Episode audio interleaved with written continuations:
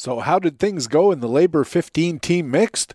I'll talk with Joe Sheehan from the Joe Sheehan Baseball Newsletter and Scott Pianowski from Yahoo Sports. Next on Baseball H Q Radio. Learn to play the winner's way, 'cause Baseball H Q Radio starts right now. And here's your host from baseball h q dot com, columnist Patrick Davitt. And welcome to Baseball H Q Radio for Tuesday, February twenty-third. It's show number seven of the twenty twenty-one fantasy baseball season. I am Patrick Davitt, your host, and we do have another great Two Tout Tuesday edition for you with two great guests. First, we'll have our feature interview with Joe Sheehan discussing his draft in the Labor fifteen team mixed, some observations on the Red Sox and A's, his boons and banes, and even more. And then we'll have our second feature interview with Scott Pianowski from Yahoo Sports discussing his draft in Labor Mixed, as well as Adalberto Mondesi, Tim Anderson, D J LeMahieu, his boons and banes, and even more. It's another big Two Tout Tuesday edition. Thanks for joining us at Baseball H Q Radio. Hey, what do you say? Joe Sheehan and Scott Pianowski in the house. We're gonna talk some baseball. And in the first inning of this Two Tout Tuesday edition, our first feature expert interview with Joe Sheehan from the Joe Sheehan Baseball Newsletter. Joe, welcome back to Baseball H Q Radio. Seems like it's been forever. I know, it has been. I think uh, last time we talked was an entirely different world, actually, Patrick. Wasn't it just? We, we just before we started this uh, conversation for the podcast, we were talking about the effects that the pandemic has had on all of us and how much we hope that uh, it's not going to affect the baseball season. Yeah, and right now it looks like they're going to get, uh, you know, the exhibition season started off later this weekend. And uh, I think it's going to be, by the end of the year, a pretty normal season. Uh, we'll see if we have some bumps along the way early on. But, you know, a lot of people are optimistic here in the States that uh, life will be back to normal sometime in the summer. Well, the summer will help because it's a wintertime thing like the flu is what uh, I understand. And second of all, the vaccine rollout, as clumsy and awkward as it has often been, will start to get its feet under it. I mean, it's a very large, complex process like here in Canada where we have federal interests and provincial interests sometimes competing. You guys have federal interests and state interests, sometimes at loggerheads and not able to coordinate very well. But I think, you know, like like any big, huge enterprise, it'll get sorted out. You know, I, I just read a book about D-Day, and at first it wasn't that well organized, but you know what? They made it work eventually. Oh, I'm not sure we could pull off D-Day today, but it's probably a conversation for a different podcast. Yeah, exactly right. A few years ago, we were talking, and you were kind of pulling back from fantasy baseball as part of your baseball life, and now I see you're a little bit more into it. We'll talk about that in a second, but how are you integrating fantasy into your baseball life these days? Uh, last year, uh, you know, I played Labor for the second straight year, and I actually played in a couple of uh, best balls with some friends in the shortened season. I really enjoyed that format. So doing more of that this year. Um, I, again, I'm in the mix. I was in the mixed Labor draft last week, doing some best balls now with uh, newsletter subscribers. Been having those running. I believe I'm running the second one right now, about to launch the third. And it's just a way to kind of get to know the player pool. And I like the format because it is low stress. I, As much as I enjoy Labor, you know, I don't know if I have the, the stomach to do like eight, you know, transaction, you know, eight leagues worth of transactions on a Sunday night anymore. I love the low stress format of, of the best ball. So I'm doing a few of those. Um, and then, you know, I, I probably won't play. I played some strat tournaments last year. I probably won't do that. Oh, and the other thing I'm doing this week is we've got our keeper deadline in my uh, my A L Score Sheet League. I have a, a partner, a longtime subscriber that we've uh, we've had a team in that league for I don't know six or seven years now, and we've gone into a, we went into a rebuild and we're coming out of it. So it's a different set of decisions, which is nice. It used to be, you know, you know, can we even get to thirteen keepers? And now, you know, we've got sixteen guys we like plus the rookie list. So um, that's been a lot of fun, kind of working on that this week. What have you seen as far as uh, trends in drafting? Uh, I suppose in addition to pitching going higher than ever. I kind of feel like, and I know that there's an idea that you really want to build around get a Cole or DeCrom or, you know, early on. I, I just, in looking at the pool, and this was evident in the Labor draft that we'll discuss shortly, I really feel like there's a lot more pitching out there than we think there is. Um, and that is only going to be addition. If the, if the ball is actually deadened this year, that's only going to enhance that. I kept going down my list in the early to middle rounds after those first three rounds, and they were just pitcher after pitcher that I really thought was going to help my team. So you know, I understand the idea that you want to anchor with one of those top two, or, you know, maybe even make sure you get Trevor Bauer or somebody like that. But I just, I feel like there's a lot more pitching than we're giving it credit for. Now, some of that is, I'm not looking at saves very much. You know, I, I, I wrote, a, wrote a big thing earlier this winter about, you know, the closer, the trends in closers. Um, so once you're just not only looking for skills, once you're not really worried that much about getting saves, you kind of look at some of those second tier starters and they really start to look good. And you start to look at the relievers who maybe aren't slated to get saves right now, and they start to look a lot better to you. So I was really happy with how much pitching was available. Um, on the flip side, and particularly with this early draft, we drafted in labor, I want to say it was the sixteenth, I think it was a week ago tonight, um, because playing time is still yet to be distributed in a lot of ways, uh, coming off the short season. Rookies didn't establish themselves for the most part last year. Uh, we didn't have, we don't have minor league stats to go off to figure who's going to take a job. There are just a lot of, there's still, you know, a decent number of free agents out there who might claim playing time. Um, I had a hard time sussing out the position players I want to take late in the draft. So I think that will obviously change as as camps get going and we start to see some exhibition games. But um, I thought the depth in the depth in pitching, especially starters, and the difficulty in figuring out, you know, what position players I wanted to take on the margins were the two things that jumped out at me. Well, you mentioned uh, that you participated in the labor draft last week. It's a fifteen-team mixed snake draft. I'll be talking with Scott Pianowski later about that same draft. He was in it with you. Uh, you guys were at opposite ends of the draft. He was second. You were fourteenth. How do you like the wheel slot like that, and uh, how did you prepare for it? Well, you know, I was going to take Mookie Betts, and he just didn't get to me. So I was a little surprised by that. Um, I would have preferred the direct wheel. I think you can do some things with the wheel that you can't do with the faux wheel. Um, but I was pretty happy with the way it turned out. Uh, I wanted to double up. So two, two hitters or two pitchers. And it was highly unlikely it was going to be two pitchers, given the way the player pool goes at that point. Um, and at the time it got to me at fourteen, there were basically four hitters, Bellinger, Freeman, Lindor, and Harper, that I knew I was going to be able to get two of. Um, and I ended up with Bellinger and Harper, which, you know, for fourteen is about as happy as, as I can be. I mean, I think Harper is the last hitter on that tier. Um, and so to be able to get two of those top guys, I was very, very happy with. Um, and, you know, it's they weren't – I was able to take two starters. I did a, a Wheeler-Hendricks turn at one point that, you know, I was pretty happy to get those two guys. But for the most part, after uh, maybe six rounds, I'm not as even that aware of uh, of it being the turn, I guess I would say. I know I've got Fred on my left, which is just, you know, Fred's not going to make any mistakes.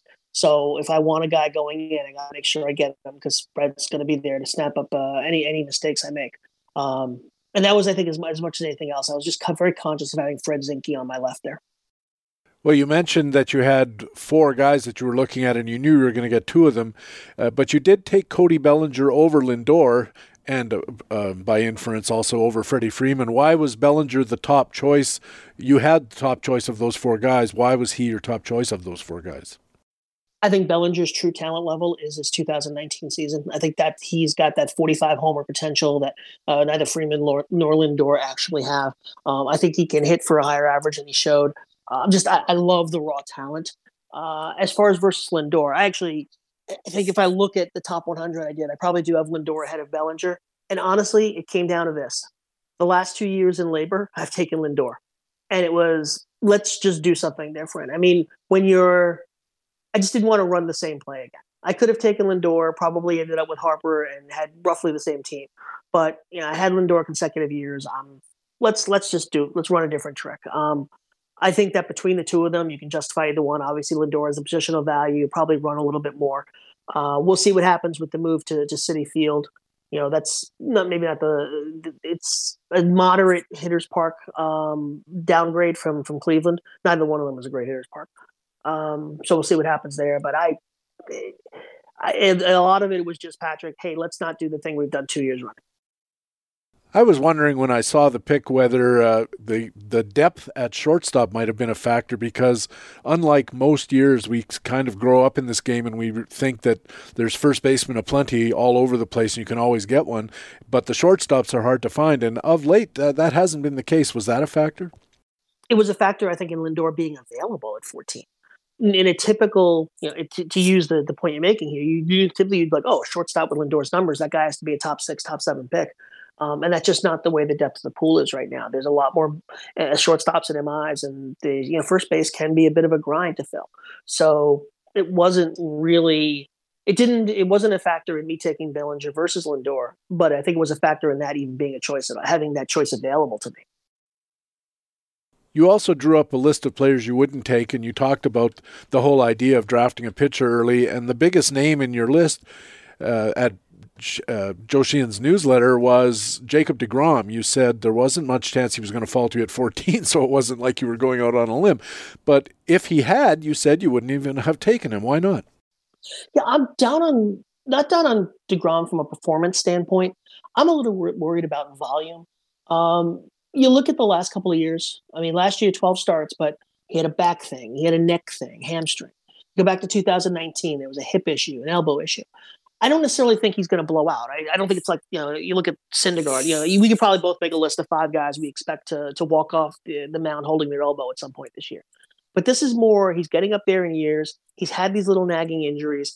I think the Mets are probably going to be planning for a seven-month season this year, so they're going to want to manage him a little bit. Plus, coming off the the shortened season, I it's not that I think DeGrom's going to be bad. It's that I think he's going to throw twenty-five starts, and that to me is the separator at the top. I just didn't want to be taking a twenty-five start starter.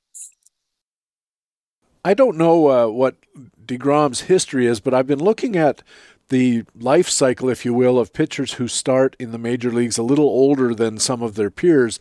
It seems like the young guys have a disproportionate share of pitcher injuries, especially arm injuries. Uh, and I wonder, does deGrom fit into any injury risk category based on the fact that he was a little later getting to the major leagues? Even though he's a little older now, maybe his his his uh, durability might be uh, affected positively by the fact he hasn't been pitching in the big league since he was, you know, twenty-two. DeGrom actually had Tommy John, I want to say, as a prospect. So he's kind of already been pre-disaster, to use Corey Schwartz's term. Um, so I'm not sure that DeGrom's – I mean, if it, his major league debut was delayed because of the injuries. So I'm not sure necessarily it makes him any safer. Um, I will say that once you've had Tommy John, that kind of takes – I want to say there's a ten-year cycle there. Um, and I'd have to check with Will Carroll, to be honest with you. Um, but I believe once you've had it, like, you're considered reasonably safe for about ten years. So it's not, again, a blowout type injury I'm looking for here. It's just it, there's all of these nagging owies that, that have popped up that I think are going to affect his uh, his volume this year. A couple of middle infielders that are going fairly high in drafts that you are out on, D J LeMahieu and Adalberto Mondesi, who has become this season's hot take inspiration. Why not these two guys? D J is thirty-three. He's a six foot four, two twenty second baseman, which has made him a bit of a unicorn. Um, he hasn't. He's definitely lost his speed, which is of both effects, you know, running stats that you might get from him, and also is an indicator of aging. Uh, if again, if the baseball is even just a little bit, I didn't factor this in as a big thing, but for guys whose power I don't completely trust, it was an issue. Um, if the baseball's altered at all, what has happened to those opposite field home runs in Yankee Stadium? Um, it, it's a lot of little things. And again, it's, I would say it's similar to DeGrom in that it's no one red flag. It's the age, it's the size, it's the possibility of the baseball being altered. So I knocked him down a few notches. Um, and then, Patrick, there's one problem. Uh, that's the wrong word. There's one challenge I've had playing rotisserie over the years. It's my inability to separate real baseball evaluation from the things you have to look at in, in terms of winning at Roto. And I think Mondesi is probably the best example this year. Um, he's a two eighty-four career O B P, three oh six is career high, um, six to one strikeout to walk ratio last year. And that was in a good year. Um, I, I just, I can't, I can't, I can't invest in a player who could very much well strike his, strike out his, strike out his way out of the league, whiff his way out of the league. There we go. Whiff his way out of the league. Um, so yeah, I mean, obviously the power and the speed that he's shown. I saw somebody said he was maybe the best player in the American League in September, and that's great, but I, I think over a six-month season, the strikeout-to-walk ratio is just going to eat everything else. Yeah, and that makes sense because the pitchers are not unaware of the fact that this guy likes to swing and what he likes to swing at, and he seems exact like the poster child for here's a guy who's going to be the victim of pitcher adjustments pretty much yep. for his entire career. And I've read analysis, and I didn't disagree, that said Adalberto Mondesi could be in triple A if he if he continues to you know ring up a two sixty-five or two eighty on base percentage. It's just killing his team. Right, and I think that's his... That's likely enough that, you know, again, in your first few rounds, you can't win the draft, but you can lose it. And if you take a player who loses his job on May fifteenth, that's a really good way to lose your draft early. So Mondesi was just – Mondesi was – D J LeMahieu, if he slips in the draft, he's going to end up on my team. Jacob deGrom, if it's a weird draft, you know, and if I'd been drafting maybe tenth or so and he slipped me, he would have been on my team. But Adalberto Mondesi was pretty much never going to be on my team. Well, he's definitely a guy this year. I'll be talking, as I mentioned, to Scott Pianowski later. He thinks Adalberto Mondesi is being grossly underrated, so he's certainly the kind of guy who generates a lot of opinions. Uh, you had two Blue Jays on your pass list in uh, your labor article at the Sheehan Baseball Newsletter. Cavan Biggio and Teoscar Hernandez are both getting support from touts and in the A D Ps. Why are you fading those two guys?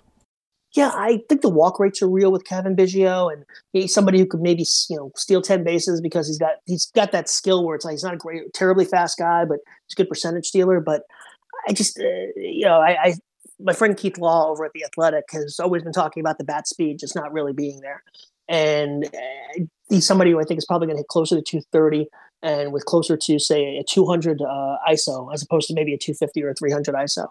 So uh, to me, Biggio, everything has to kind of fall correctly for him to be uh, a contributor, and I just don't think it's going to be there. I just don't think the bat is actually going to be there. It's a pretty simple uh, equation. As far as uh, Hernandez, he's a rabbit ball guy for me. Um, take something out of the baseball, and all of a sudden he's a, you know, two forty-five, two ninety-five, four forty hitter. Um, plus, I think the, there's going to be a bit of a chase for playing time. Um, right now, it looks like Hernandez goes into camp with the job, but I mean they've got a lot of outfielders, and it wouldn't surprise me. Plus, you know, corner guys like Rowdy Tellez who've kind of been squeezed out of a job. Um, it wouldn't surprise me at all to see him in a bit of part-time role. Yeah, they got a situation in Toronto, I think, where a slow start by anybody could mean bench time because right. They do have options. And I'll tell you what, uh, I've mentioned this before on the show, but Rowdy Tellez is a guy that sh- everybody should be targeting. He changed his entire approach last year under the tutelage of uh, Dante Bichette, who's not the hitting coach there, but he's kind of the hitting guru that a lot of these players have come to. And boy, check out his swinging strike rates, his in-zone, out-of-zone strikes uh, and takes. It's quite a remarkable turnaround. And he had a really good uh, uh, season last year. You got sniped three different ways at the next wheel. You had, this was, uh, I'm sorry I'm laughing, I feel your pain, but you had Corey Seager, Nolan Arenado, and George Springer as your cue, and uh, with forty-five seconds to go, they were all gone. And you had to make your move, so you landed on Vladimir Guerrero Junior Speaking of Jays, why Vlad, considering his underwhelming Major League Fantasy career so far? Yeah, that was not a very pleasant moment for me because you figure with if you've got three names and four guys to your pick, you're pretty confident you're going to get one of them. And yeah, you know, I too, boy, that was that, that hurt. Uh, Vlad was obviously, you know, when you're in that situation, you only have forty-five seconds to make a pick. Vlad to me was then the last hitter on that tier for me. I'm a huge Vlad fan coming into this year.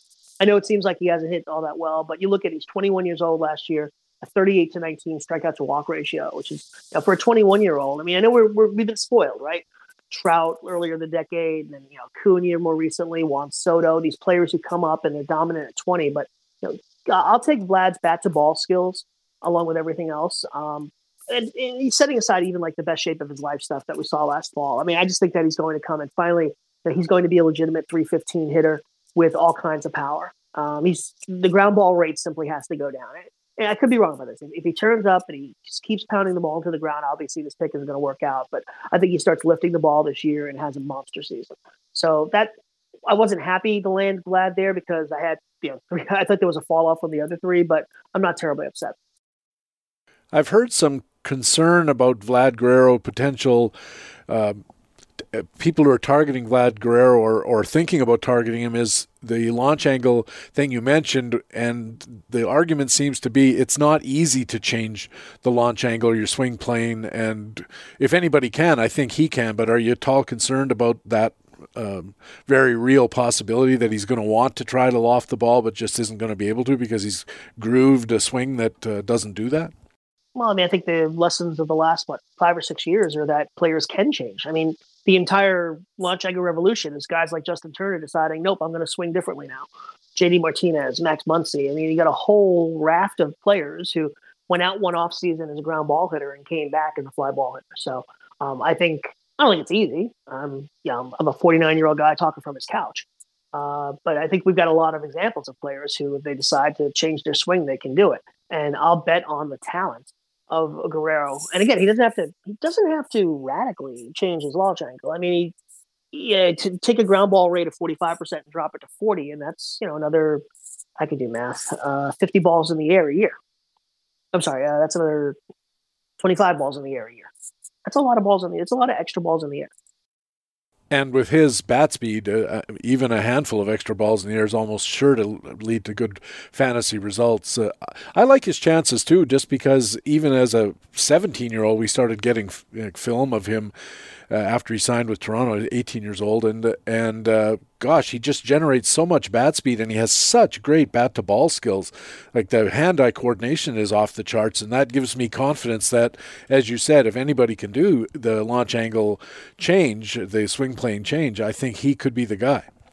I also think there's a very high floor with Vlad. Um, he's going to play, uh, even if, you know, in the worst case scenario, he's probably a two eighty hitter with, you know, with the volume, with the middle of that lineup is going to produce, enable to produce runs and R B Is. So again, I, even the downside risk with Vlad isn't really all that great. I'm going to get a certain number of baseline stats, and going with the first two guys I got, I really felt like that anchored the offense.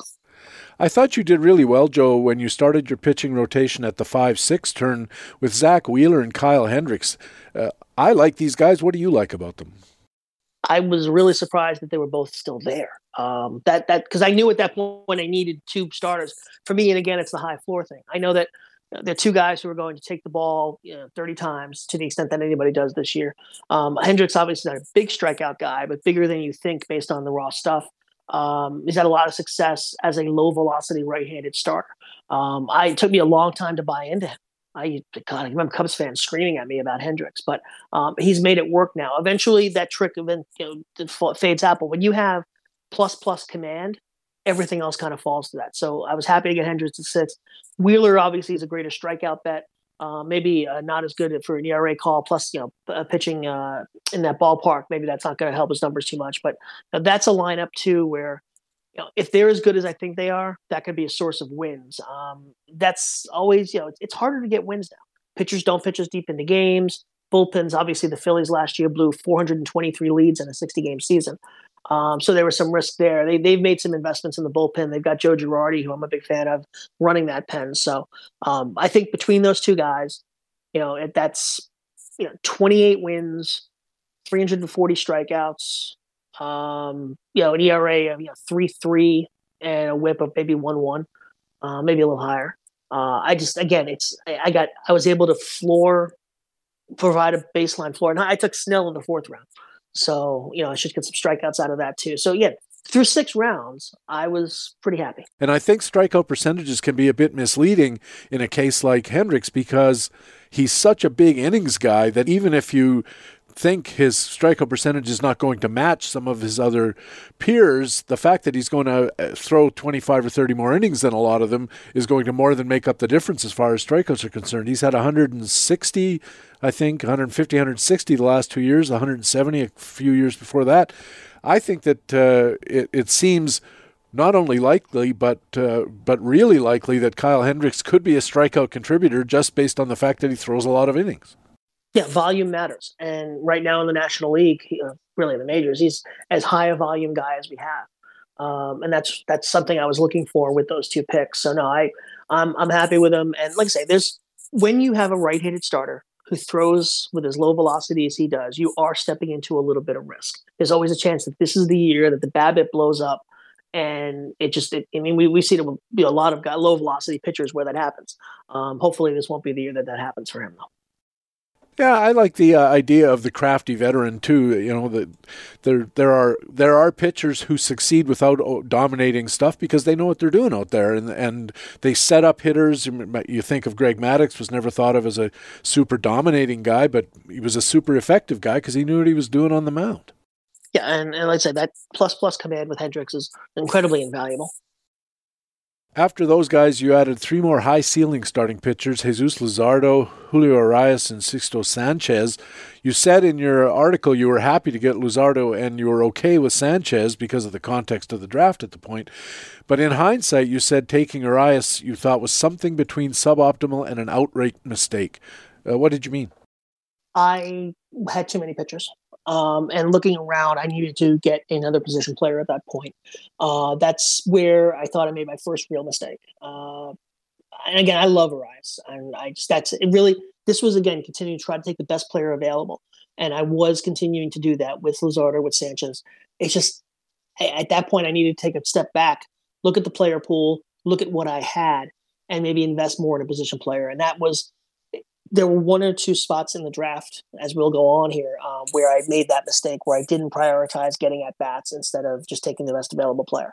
Um, and that's that's what I meant by that. I, I'm happy to have Arias, but I needed a hitter there.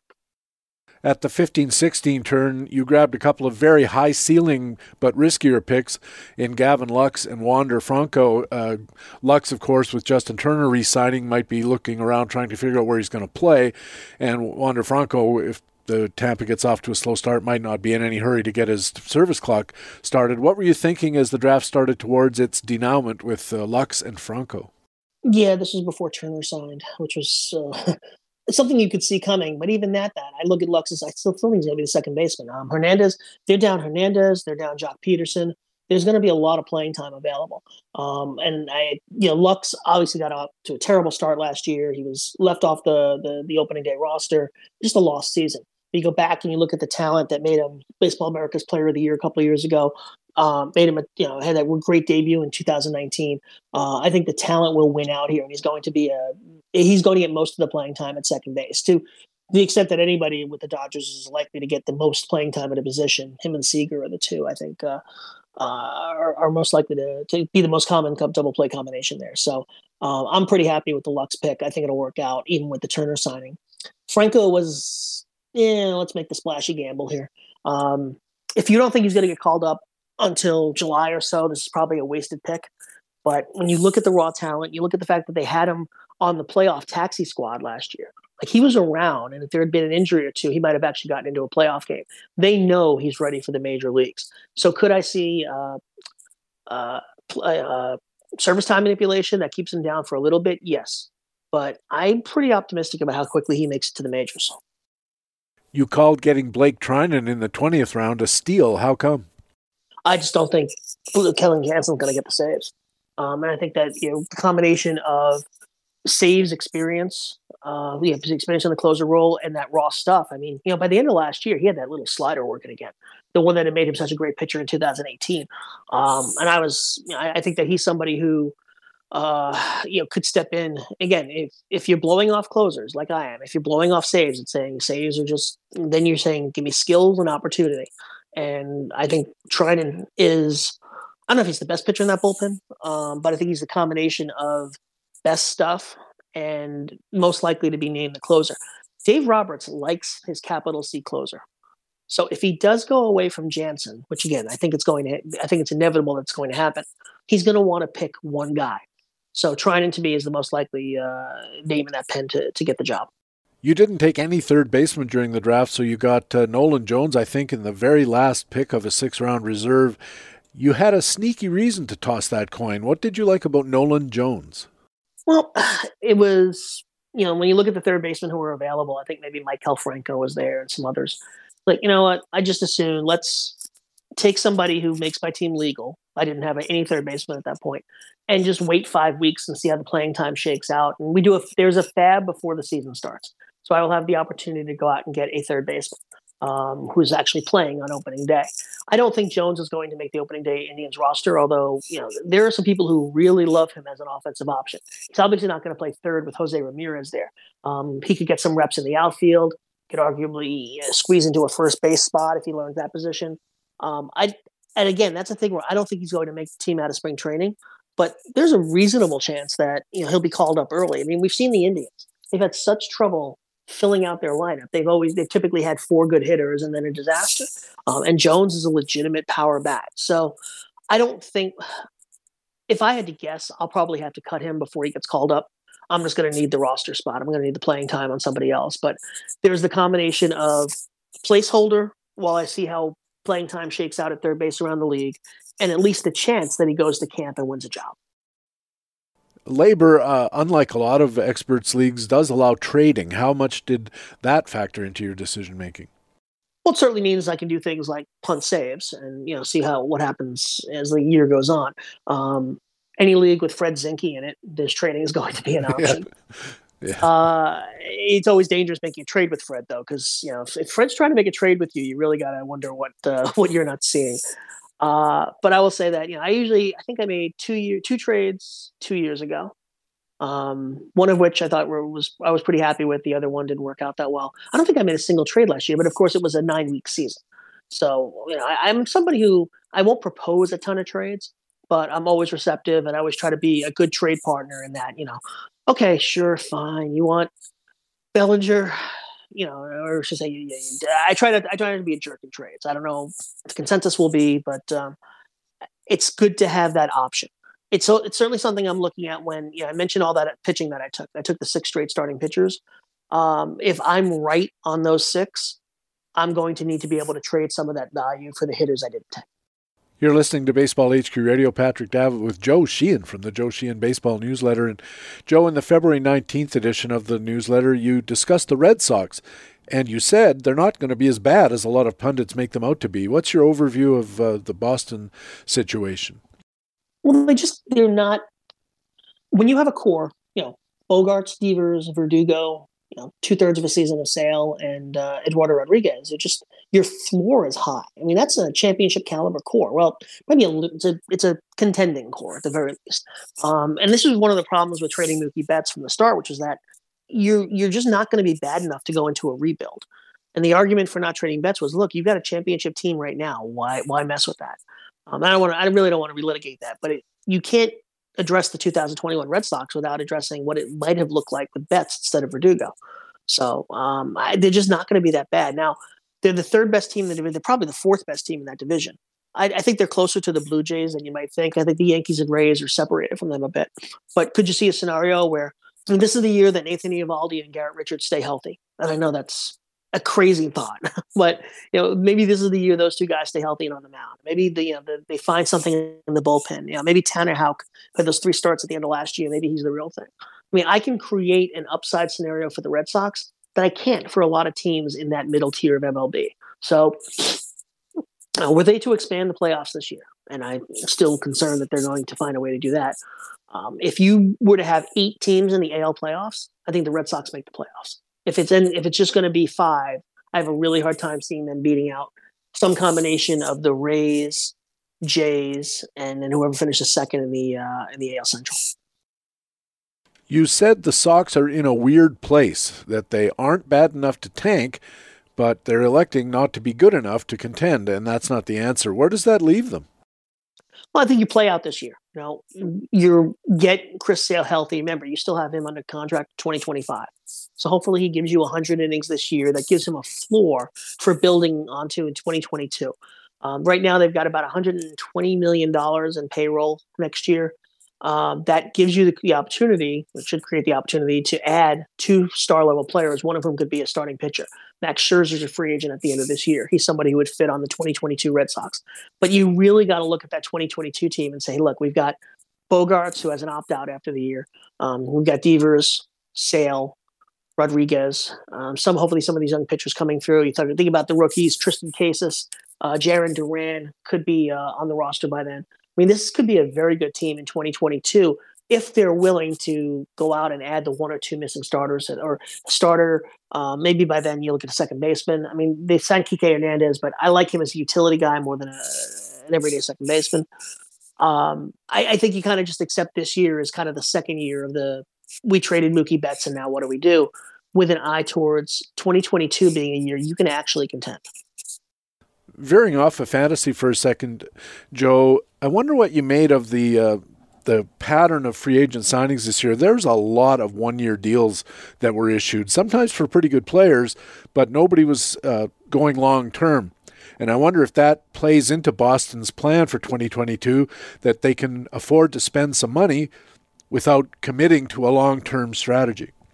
Yeah, this is a messed up market because of the pandemic, teams not making money last year, teams unsure as to how much money they're going to be able to make this year. Um, the one-year deals, I think, also reflect the C B A negotiations that will be happening. We'll be playing under some kind of different rule set next year. How different is remains to be seen.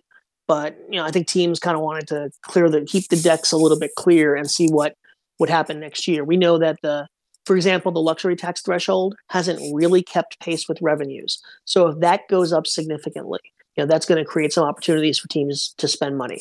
Um, our teams, is the free agency threshold going to change? Is uh, this, in, in other words, if you all of a sudden say we're going to let players become free agents after five years of service time, how does that affect teams having to spend money when they thought they were going to have guys for an extra year? So I think there are a lot of unknowns going into twenty twenty-two that affected the market this year. In your newsletter a little earlier, you looked at the A's, and again, the punditry sees disaster after they lost Liam Hendricks, Marcus Semien, Robbie Grossman, not so much maybe, but still a, a cog. But again, you're more optimistic about the A's than most people are. What do you like about this team? Yeah, they, they spent a lot of, a lot of is the, the wrong term, but you know, they built, they bolstered that bullpen a lot. I mean, they lost Hendricks, but when you look at some of the moves, Kolaric, uh, Pettit, Sergio Romo, um, you know, it gives Bob Melvin a lot of weapons. Now, he's not going to have, he's not going to get innings out of their rotation. I love Jose Jesus Luzardo. He's somebody who might be a seven-inning starter now, finally. But, you know, uh, A J Puck got hurt. Frankie Montes has really been a five, six innings guy. Uh, and the rest of that rotation is really a five-inning rotation. But you give him eight or nine relievers. Um, and I think you, the, the pitchers who were very good for him last year, you know, uh, J B Wendelken, uh, Lou Trevino, I, I think he's got a, a lot of guys. And Melvin, to me, is a big part of the thing. Melvin has done a really good job with anonymous relievers, getting good work out of, you know, whether it's, you know, low-profile veterans like Pettit, who's been, you know, in that uh, bullpen for a while, or, you know, these fairly anonymous guys like Wendelken. It's, you know, Melvin has a strength of getting the most out of the, that bullpen. He's also brought along young players. You know, for the longest time, the A's didn't get anything from the draft. It was a real problem. They were building these, you know, they trade and free agency and kind of cobbled together rosters. And now they finally brought along talent, whether it's Chapman, whether it's Olsen. We saw Sean Murphy last year. He had those big home runs in the playoffs. You know, give Melvin a lot of credit for what he's done, both with all these different types of players, whether it's, you know, street free agents, whether it's young top-end prospects. I, I just can't say enough for the work that Melvin's done in an incredibly different, difficult situation. Remember, whether you think they should or not, the A's put less into their team than any team in baseball. And Melvin has taken whatever they've given him and turned it into a winning team. Yeah, as a matter of fact, I think you, you said in the article that he, he's actually outdone both Dusty Baker and Joe Madden, who are media darlings and everybody loves them because they always seem to be winning.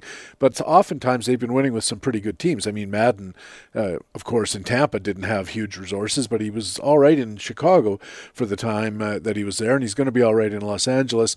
You mentioned an outfielder who's probably way off anybody's radar screen, and these are the kind of guys I like to look at. Uh, his name is Ka'ai Tom, K A apostrophe A I, and then his last name is Tom. His full name is actually Blaze Ka'ai Tom. He's a Hawaiian guy, drafted in the fifth round in two thousand fifteen by Cleveland, and the A's uh, picked him up on waivers in this offseason. Give us the dope on Ka'ai Tom. Why did he catch your eye? You know, uh, they have the roster space to keep him. It's not a deep bench, and if the if the A's want to hold on to a Rule five hitter, he could fit. Left-handed batter, small guy. He's listed at five nine, so he's probably, you know, five two, given the way these things happen in baseball.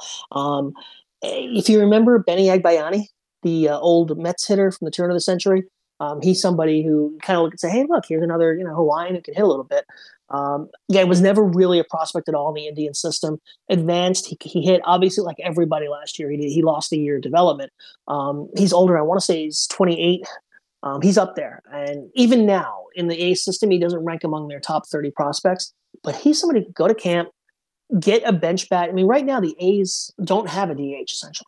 Um, they, they're really missing that. And he could go in and win that job. So, you know, Tony Kemp's in the mix, Seth Brown's in the mix. You know, we'll see if Chad Pinder gets a second base job, but I, I just I, it, it, one Rule five guy. I mean, most Rule five guys who stick now are just live arms in the bullpen. This could be a Rule five hitter who actually sticks. I know the Red Sox held on to Jonathan Arúz for all of last year, the shortstop. But, I mean, Tom could actually step into a lineup and, and do a little bit of damage. So it's just the name to remember. Like I said, he might, by the time this podcast comes out, they might have already sent him sent him away. But I think right now he's, he's an interesting name. Yeah, when you, when I read it in your newsletter, Joe, I immediately went to baseball reference dot com and looked him up, and yeah, he's got a little pop for a little guy, and uh, steals some bases, although uh, gets caught a fair amount. Uh, gets caught a fair amount as well. And when you mention that the guys standing in front of him appear to be Tony Kemp and Seth Brown, it's not exactly like he's trying to fight his way into the twenty-seven Yankees. No, the opportunity is as much a thing as anything else. So as with these guys, you know, really it'll come down to the, you know, the twenty at-bats they get in, in the first week of spring training. Um, it's not always the most fair way to to settle a roster spot. But, you know, I, I, we talked about this with Nolan Jones earlier. You know, you, you catch a couple of fastballs on the right day with the right guys watching, and all of a sudden you've got a job. So I, I think Tom's interesting. Um, in a, in a time, remember, I go back, they changed the Rule five rules maybe ten years ago. And it made the Rule five pool just a lot less interesting. So anytime you can find somebody in the Rule five draft who's a little bit interesting, it's fun. You're listening to Baseball H Q Radio. Patrick Davitt with Joe Sheehan from the Joe Sheehan Baseball Newsletter. And Joe, as you know, I like to wrap up these discussions with some boons and banes. These are players you think are going to help their fantasy teams or hurt them. Uh, let's start with the boons, guys you think will provide some value in the coming season. In the American League, who's a hitter who could be a boon? I'm going to go back to a name we talked about earlier. I, I think Vladimir Guerrero Junior is going to be a top five, top six guy in the M V P voting this year. Uh, I think the, the bat-to-ball skills, the incredible exit velocity that he gets. I think I look at him and I see Gary Sheffield. People will see his dad. I see Gary Sheffield. I see somebody who's going to hit just absolute rockets uh, over the left field fence. Um, those kind of home runs that you can just hang laundry on. Um, I'm, I think he hits three fifteen. Uh, with you know three eighty O B P, five fifty slugging, uh, tremendous fantasy numbers. I'm I'm all in on Vlad this year. I don't know if you were at First Pitch Arizona the year that Vlad played down there, but he was in that All-Star game that they had out in Surprise, and I think he went came up maybe three times, maybe twice. But on one of his at-bats, I happened to be standing there watching instead of gabbing away with uh, other guys from the from the conference, and he hit a ball off the left field fence. And I swear to God, it didn't go more than six and a half or seven feet off the ground the entire trip. And when it hit, it sounded like somebody thumping a bass drum. And later on, they were talking about, I don't know if they had actual uh, cameras or velocity measuring equipment out there, but people were talking about like one hundred ten miles an hour, one hundred fifteen miles an hour, that kind of thing. And that's not a one-off. That's what he does. That, that's the skill set that's there. So I'm incredibly excited about him. I, I didn't see that at, at A F L that year. I, I was, I've been in a few years, but um, that's the kind of talent he has. So I'm completely all in on Vlad. In the National League, who could be a boon hitter? I'm going to go. I, I wrote down a name here. I'm going to go off the board. Uh, Kyle Schwarber.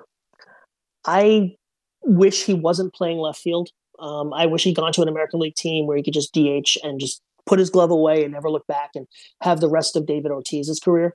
But I, I think getting out of Chicago where there were all those expectations on him will certainly help. Um, I He's obviously still got to play the field in D C, at least until next year when he can D H. Um, I thought it was a bargain pickup.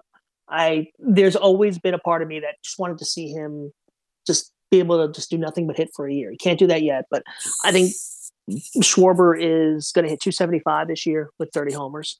Um, I'm not sure how good the production numbers will be. We'll have to see what, what the rest of that lineup looks like. It's a very top-heavy lineup, but I love Schwarber this year. So you don't think there's going to be a D H in the National League? I'm open to, I, I probably think there is more than some other people do. Um, I just feel like they said last year, like they changed the rules for the playoffs on the eve of the season last year. So until we actually get the season started, I'm open to the idea that they're going to change the rules on a moment's notice. So I would say right now I'm about sixty-five thirty-five that they will still be, they will find a way to a D H this year. I think once you start having pitchers hit in spring training, they're going to realize that having pitchers hit after a year of having the pitchers not hit is a very bad idea. And run the bases. Uh, I heard somebody mm-hmm. talking about that as well. It's just a bad idea. You invest millions of dollars in these guys to throw pitches off a mound and they say, oh, every so often just do a ninety, ninety-foot sprint. It do- doesn't make any sense. But uh, it, the, there's an old saying about uh, people like baseball owners, and it is you can count on them to do the right thing after all other options have been exhausted. Let's go over to the mound uh, in the American League. Who's a boon pitcher? Uh, that Astro staff last year had a lot of good breakouts. Uh, Christian Javier pitched very well. Uh, the guy I'm looking at this year didn't pitch a ton for them last year. It's Jose Urquidy. Um, I loved Urquidy uh, going into the playoffs two thousand nineteen. He had that one really great start against the Yankees. Um, and again, he didn't pitch a ton last year. From memory, I believe he was a COVID guy. So we got a late start to the season. Um, and I just, I, I think he steps up this year, uh, probably talking about mm, yeah, twenty-six starts, uh, the area about three, three, three, four, good strikeout numbers. I'm a really big fan. He did have COVID. I think he missed a month, as a matter of fact. Mm-hmm. Uh, and how about a Boone pitcher in the National League? I now that the Mets don't have the well, it's still a bad defense, but at least they have Francisco Lindor. I'm going to go with a guy who opted out last year, and that's Marcus Stroman. Um, obviously, DeGrom's going to get a ton of attention. Cookie Carrasco is going to get a ton, a ton of attention, but Stroman comes back. He does what he does, which is just you know throw that fastball down, gets ground balls. If McNeil is at second, that's probably as good as they're going to be able to do defensively. Um, but Lindor alone is a significant upgrade over Ahmed Rosario. Um, I know Andres Jimenez played a bunch at the end of last year. Um, if Dom Smith can play first base instead of Alonso, and I think their best alignment has Alonso had Smith at first base and Alonso off the bench, um, I think that's a decent enough infield defense to to be excited about Stroman. Joe Sheehan's Boone's, Vladimir Guerrero Junior of Toronto, Kyle Schwarber of Washington, Jose Urquidy of Houston, Marcus Stroman of the Mets. Let's move on to the Banes. Joe, these are players you think have a good chance of disappointing fantasy managers this season. Again, let's start in the American League. Who's a hitter who could be a Bane? Yeah, that's. I'm going to go back to Biggio, Kevin Biggio. Just I just don't trust the swing. And again, I'm leaning heavily on the analysis of uh, of my friend Keith Law here, who's been banging on Biggio for about three years now. Um, and you know the numbers have been decent. You can't deny that. The twenty for twenty stolen bases is very attractive as a from a fantasy standpoint. Uh, I just think the batting average is going to be low enough that it eats everything else. Different story in on-base leagues. Yeah, well, again, if the batting average is driven down to two thirty, there's only so many walks you can draw that'll help that. I mean, you're still talking about then maybe a three ten, three twenty O B P, so not really. In the National League, who's a Bane hitter? I just mentioned uh, Pete Alonso, and you know he actually had a pretty good. He had a one hundred, one twenty-three O P S plus last year. It was a slow start; they ended, ended well, but I just at some point there's going to be a reckoning with that Mets outfield defense. They're going to have to. You know, a Smith, Nimmo, Conforto outfield is really awkward. I think eventually they're going to have to put Smith at first base, and that's going to put uh, pressure on you on Pete Alonso. And Smith is just a better hitter than Alonso. And I think if it comes down to it, the, the playing time is going to – Alonso's going to be the guy whose playing time gets squeezed. Now, again, this is one of those situations where if they decided that there's going to be a D H, to throw all this out. And now Alonso's playing time is guaranteed. But I really do feel like Dom Smith in left field isn't going to work out. And Pete Alonso is going to be the loser there. Over to the mound again. How about an American League pitcher who could be a Bane? Uh, yeah. I, I'm going to use as a catch-all, and I'm going to mention Shohei Ohtani here. He's going to be a Bane no matter what category you put him in. As long as they're trying to make him a two-way player, which they are, it's just not going to work out. It's a lot easier to have done this in uh, N P B. N P B plays six days a week, and always has the same day off, and the travel requirements and the rest require the travel requirements aren't nearly as dire, and you can get rest in a much more regular way than you can playing stateside. So I've said from the start that the two-way player thing wasn't going to work. Ohtani's thrown fifty-five, fifty-six innings in three seasons stateside, um, and I think as long as they're making him forcing it, well, I should say forcing, as long as they're giving into his desire to be a two-way player, it's going to keep him from being the hitter and really the outfielder that he should be. So we'll stick Ohtani in this category here. I never thought of it before, but yeah, the travel in Japan's got to be far easier than it is, especially on a West Coast team for Shohei Ohtani. Uh, first of all, it's all in one time zone, and second of all, I think you could fit the whole thing into like New Jersey or something, couldn't you? Yep. That, and I remember the day I looked at the – I never really looked at the map of Japanese league teams before and just realizing just – I think the longest flight might be two hours. And again, everybody has the same day off. It's just getting rest is just not that hard. Whereas here, you know, you're playing a day game, and then you're playing a night game, and then you're playing two night games, and then you're traveling, and you're switching three time zones. It's it's an entirely different animal. So no, I, I I appreciate that a lot of people want this to succeed, but I think it's costing us what could be a real superstar player in Shohei Ohtani as just a pitcher or as just a hitter. Which do you think would be better? I would just just because he stayed more healthy as a hitter, I'd say I'd say probably the hitter. In part because he's a well, at least over in Japan, he was a very good outfielder. He's incredible speed. Like if you just left him alone in the outfield, I think the comp I made once was to like I think I comped him to Richard Hidalgo, I've comped him to Bobby Higginson. But like think about your really athletic outfielders who can hit. and run. I mean, he could conceivably play center. He's not going to for the Angels. But like as a right, an everyday right fielder, you're talking about like a five-win player, just as somebody who who runs and hits and plays the field. I mean, that, that's the kind of outfielder he could be. Um, I mean, he can D H, but the reason he D Hs is because is so that he can pitch. Like he's not D Hing because he can't play the outfield. He's D Hing because the Angels don't want to have him play the outfield and pitch. And I think it's cost us. Like I said, man, it's, like he's twenty-six now, so we've lost a couple of years of watching, you know, young Shohei Ohtani run. But Shohei Ohtani's, Shohei Ohtani's legs were a really big part of his game in Japan. Let's see, a uh, right fielder who can really run, can really hit, and really throw. Certain other names come to mind. Uh, who's a National League pitcher who could be a bane?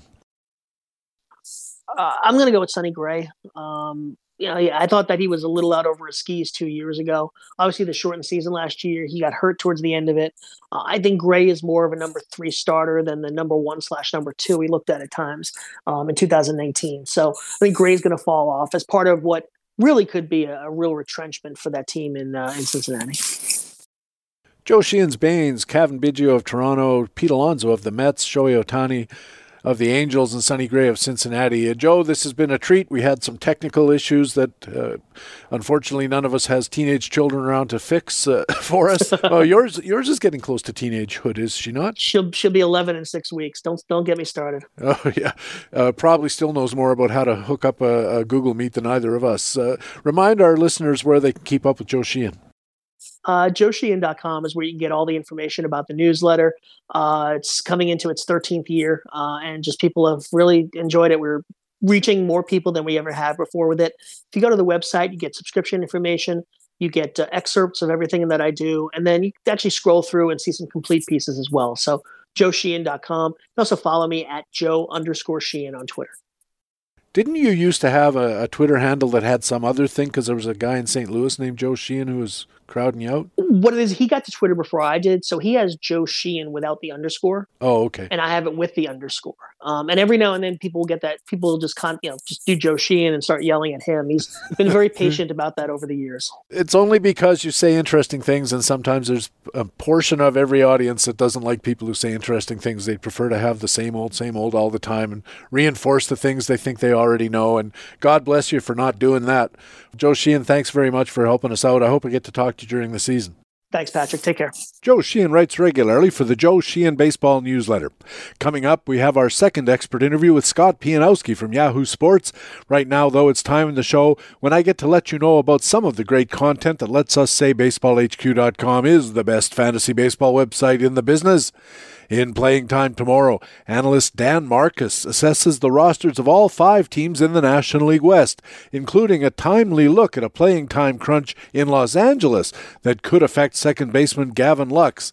Dan also covers all five teams in the National League Central this week. In Keepers, analyst Brad Coleman looks for players in dynasty and keeper formats, including cornerstones like Alex Kirilloff of Minnesota and Julio Rodriguez in Seattle. In Facts and Flukes, analyst Eric Floramonte validates the performances of five American leaguers, including Austin Meadows and Steven Matz.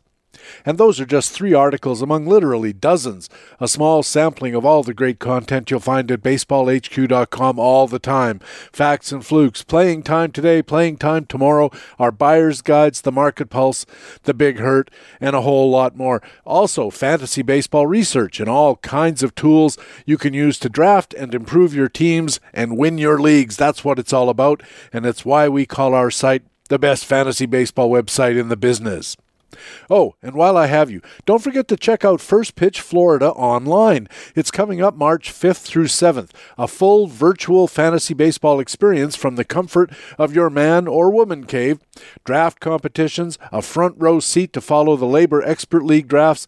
They're going to be watching a minor league game on T V, and of course, it's jam-packed with engaging interactive conference sessions full of expert insights, like takeaways from twenty twenty, player development in a pandemic, changing bullpen landscapes, gaming strategy breakouts, twenty twenty-one's most challenging projections, and more. It's all fantasy baseball all weekend long. Maybe even an online virtual fire pit hangout. They're just working on it. It's all fantasy baseball and it's all weekend long. There might even be an online virtual fire pit hangout. I'm just saying. It's just seventy-nine dollars, and all registrations include a fifty dollars discount towards a future live First Pitch conference. So check it out, baseballhq.com slash first dash pitch dash Florida, and we'll see you there. Baseball H Q Radio.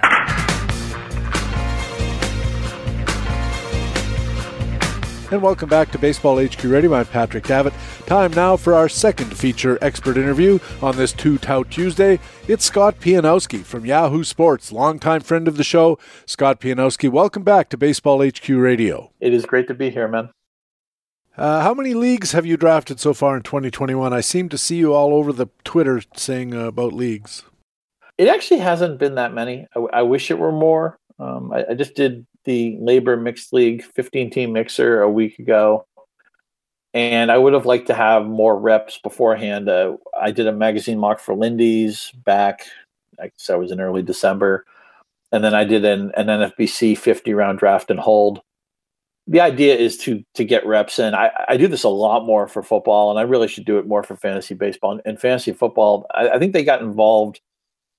Fantasy football was more proactive getting best ball into the consciousness. Yeah. And best ball drafts are great. Look, we all love drafting, but a lot of us don't want to take on more team maintenance during the season because we're already at our saturation point. So what you get out of a best ball draft is all the fun of drafting and the fun of following a team along without having extra work in season. And it's just a great way to get acclimated with the player pool and to just get a sense of just the things we want to we want to know. You know, what, what positions are deep, what positions are shallow, what types of nuances exist in drafts. That can only come from reps. So I, I wish I had. I was a little bit better prepared from a drafting standpoint for Labor than maybe I was. Although I, I wasn't unhappy with my team, and I know we'll talk a lot about that here. I want to say one other thing too. I know there are some people who are really dead set against the early draft, and the idea is, oh, we, we don't know anything. And I, I realize we're in a kind of strange time in baseball where the free agents stay free a lot longer. It used to be, you know, the winter meetings were just explosive and a bunch of stuff would happen. And by the turn of the new year, we'd know where most of the players were going to be settled in. Now we, we see these things tend to linger a lot longer. And we even have some things we don't even know yet if there'll be a universal D H in the National League. And that, that's just a crazy thing to not know, to be ignorant of this late in the proceedings, you know, late in you know, middle, late uh, February. But the flip side I will say to that is that if you draft early, if you can connect dots, if you can figure out who some closers will be before the whole world knows it, that's what fantasy is. That's what the game is. Is that it's not just that I can predict or project things better than the guy next to me, but it's that I can get to, I can connect those dots quicker than my opponents. That's the objective. And so I feel like if you think you're good at that, in any fantasy sport, whether it be fantasy football or fantasy baseball, I think drafting early will actually be in your favor. And I, I know people always go, well, it's, it's crazy. I drafted a guy, you know, months before the season, then he got hurt. I got nothing out of him. That's just the price of doing business. Injuries are going to get at you at any point or another. But I think drafting early is a little bit underrated sometimes because it will benefit people who can connect those dots quicker. That, that's the whole idea. Yeah, quicker and more accurately, it, it is a, a test of your acumen about how the game is played and how the games, uh, the teams are structured.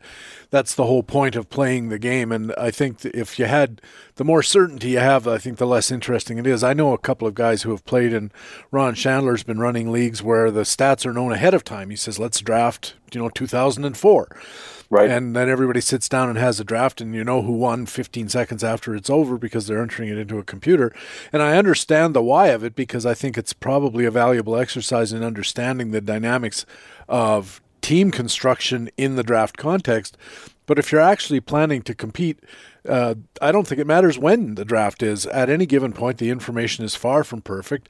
And as you get closer to opening day, yes, you have maybe a better idea of who's on the roster, but that can be temporary. It's only as long as the first slump or injury.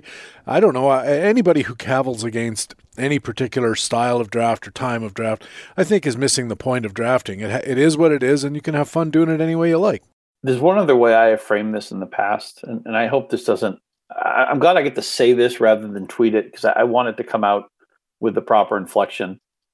Because I'm, I'm not, like, slamming people when I say this, but not every smart fantasy player, fantasy manager will agree on what the ideal time is to draft. But I can guarantee you this, the weakest owners in your league desperately want to draft late. They want to draft as close to the season as possible, maybe even once the season has started, because they need that information. They need that clarity.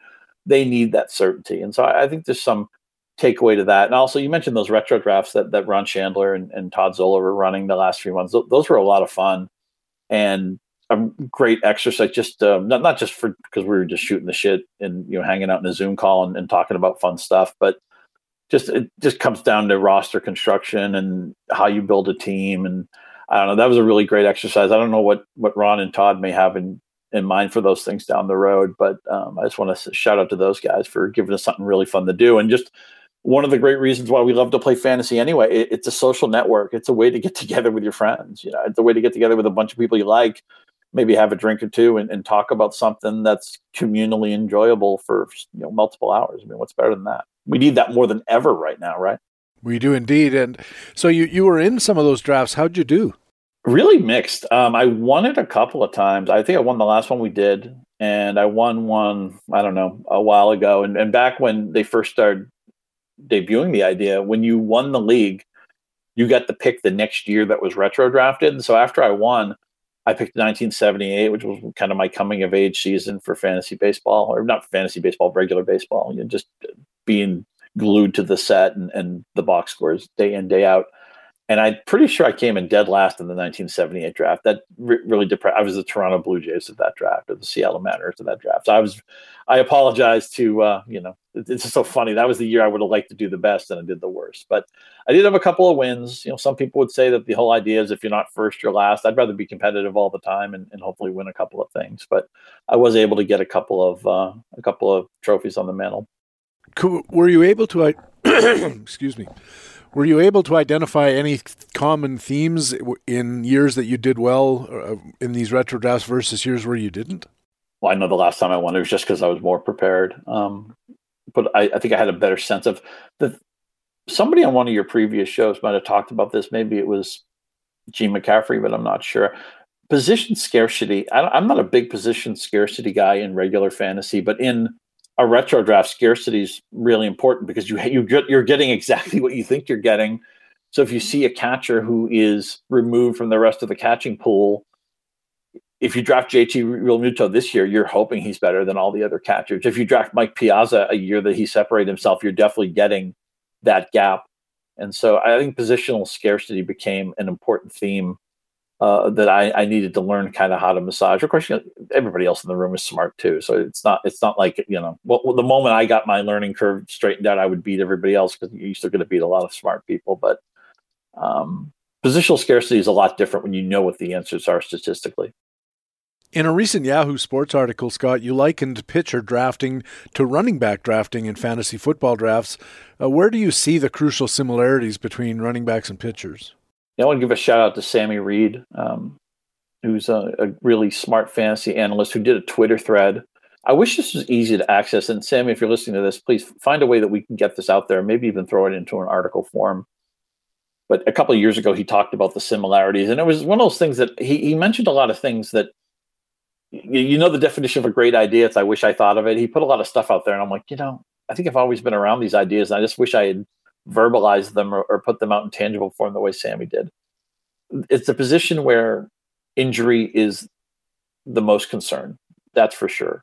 And it's also the position where if you have the right answers, it gives you the most bang for your buck. Again, back to that retro drafting. A lot of times pitchers were going first overall, second overall, because you know, again, you know what the, you know what they're doing. You're not speculating somebody's going to be great. You know that they've already put a dominant season on board.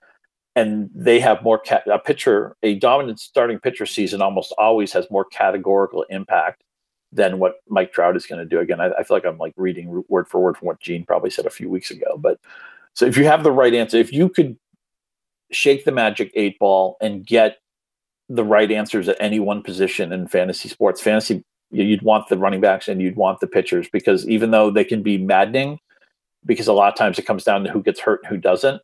Or with pitchers, just so many moving parts, right? New pitch, less pitch, new pitching coach, new spot on the rubber, new catcher, new ballpark. There's so many moving things. And And when a pitcher starts to pitch poorly, we always worry, oh no, is it his shoulder? Is, is his elbow? Is his forearm? Is he being used too much? What's wrong with him? But uh, it, it's the position that is the most beguiling, but also the position that gives you the most upside. The mo- It gives you the most impact if you hit on that position.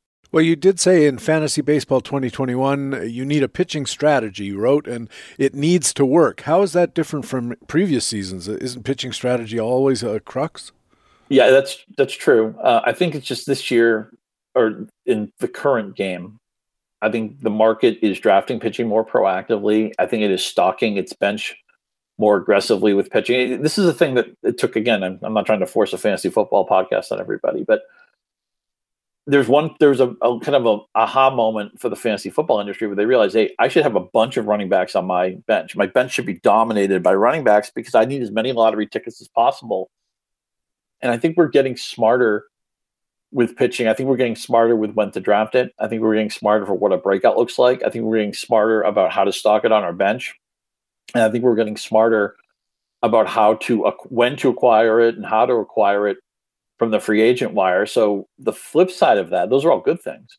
But the flip side of that is that if you need pitching help, you need to fit, fix a pitching staff. I think it's a lot harder to do because your opponents have probably stocked more pitchers on their roster. They probably proactively drafted it more than they have in the past collectively as a group, and they've been better about how to add it off the wire. So I think it's harder to fit, fix a bad pitching staff. I used to be that I, I felt comfortable just almost ignoring pitching, and I'll just figure it out. I'll cobble it together. I, I don't think it's anywhere near as easy to cobble it together anymore because your opponents are so much smarter. You mentioned the labor draft. I talked earlier with Joe Sheehan about his draft. He was in the same draft as you were. You drafted number two. He was at number fourteen, so you were at opposite ends.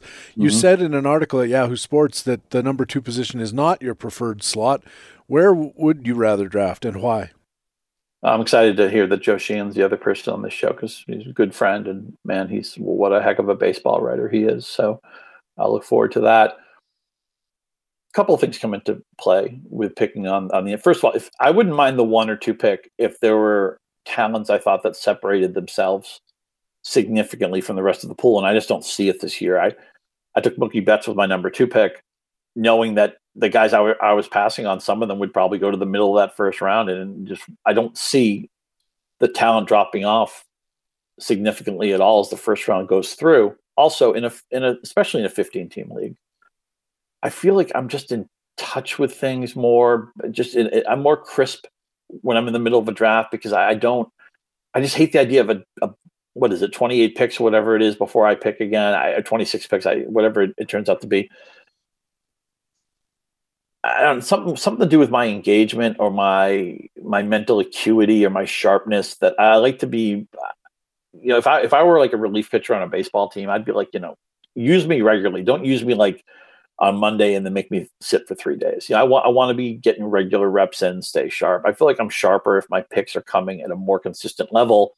And then you don't have to, sometimes crazy runs can begin, start, and end before you've had any say in it. And sometimes you have to make wild, you know, projections on what's going to happen in the next two rounds, which can be difficult to do. I feel like my, just whatever it is about my skill set with drafting, I feel like it, it just applies better in the middle of the draft. And I don't see the top talent in fantasy drafts this year being that much better than the the middle of the first round. So I don't think I'm you're getting any reward for picking earlier either. But I tend to draft better in the middle of a round. And also I, I will say the one thing, at least I had the two pick and not the one pick.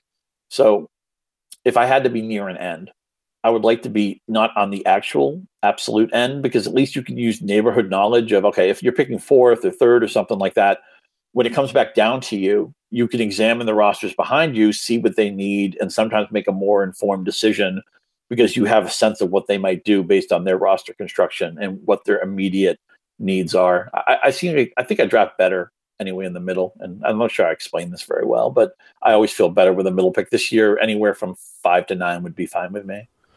So you had uh, the number two pick. You considered, uh, you said in Yahoo Sports, maybe taking DeGrom or Cole, and then another hitter in the second round. Uh, your first choice for a hitter would have been Tatis, but you got sniped with the very first pick of the draft. You know it's going to be a long day. And you ended up, you said, uh, taking Mookie Betts. Why Betts, not Acuna or Juan Soto or some of the other guys who've been bandied about in that? Yeah, higher any of those echelon guys are fine. Uh, man, you look at Soto's baseball reference page, all that black ink. I mean, he's like Ted Williams. So he would have been an easy guy to pick. I, Mike Trout is never a, a bad pick. I ultimately settle on Betts because I like the age pocket he's in. I like the the deep lineup that the Dodgers have. When I think of what lineup protection, what it means to me, it, it's not the idea that, oh, they're afraid of you. Uh, they're afraid of the guy behind you, so they're going to throw you good pitches. I think of lineups in a sense of buoyancy, that I want a player to come up to bat with players on base. I want a player to come up to bat with good hitters behind him. So they'll be, the lineup will turn over liberally and, and, and with regularity, and the team will score a lot of runs. You know, just really simple things. You want to go where, where the runs are going to be. I like the age pocket of Betts. I like the fact that he's been durable and or willing to play through injuries. He can do a little bit of everything. He's not going to hit forty home runs, uh, but he is really good average play, which I think sometimes tends to be underrated. And he's still interested in stealing bases. So uh, I don't think anybody needs a sell job on, on Mookie Betts. The problem is I can't tell you that he's clearly the right pick over Soto or clearly the right pick over Trout or Acuna or a number of other guys. So um, I, I just thought Betts had the highest floor of these players, but it's if that's even knowable, and if, if that's even true, I don't think it's by a great degree. You didn't take the pitcher with the f- second overall pick. You could have had your your dibs of DeGrom or Cole, whoever you, you really like. And in hindsight, you said you wish you had taken DeGrom, in part because, and I'm quoting you here, the room destroyed my pitching board. What what had happened there? Yeah, was it Derek Van Riper who coined the, the yellow brick road, which is the the color of the pitching?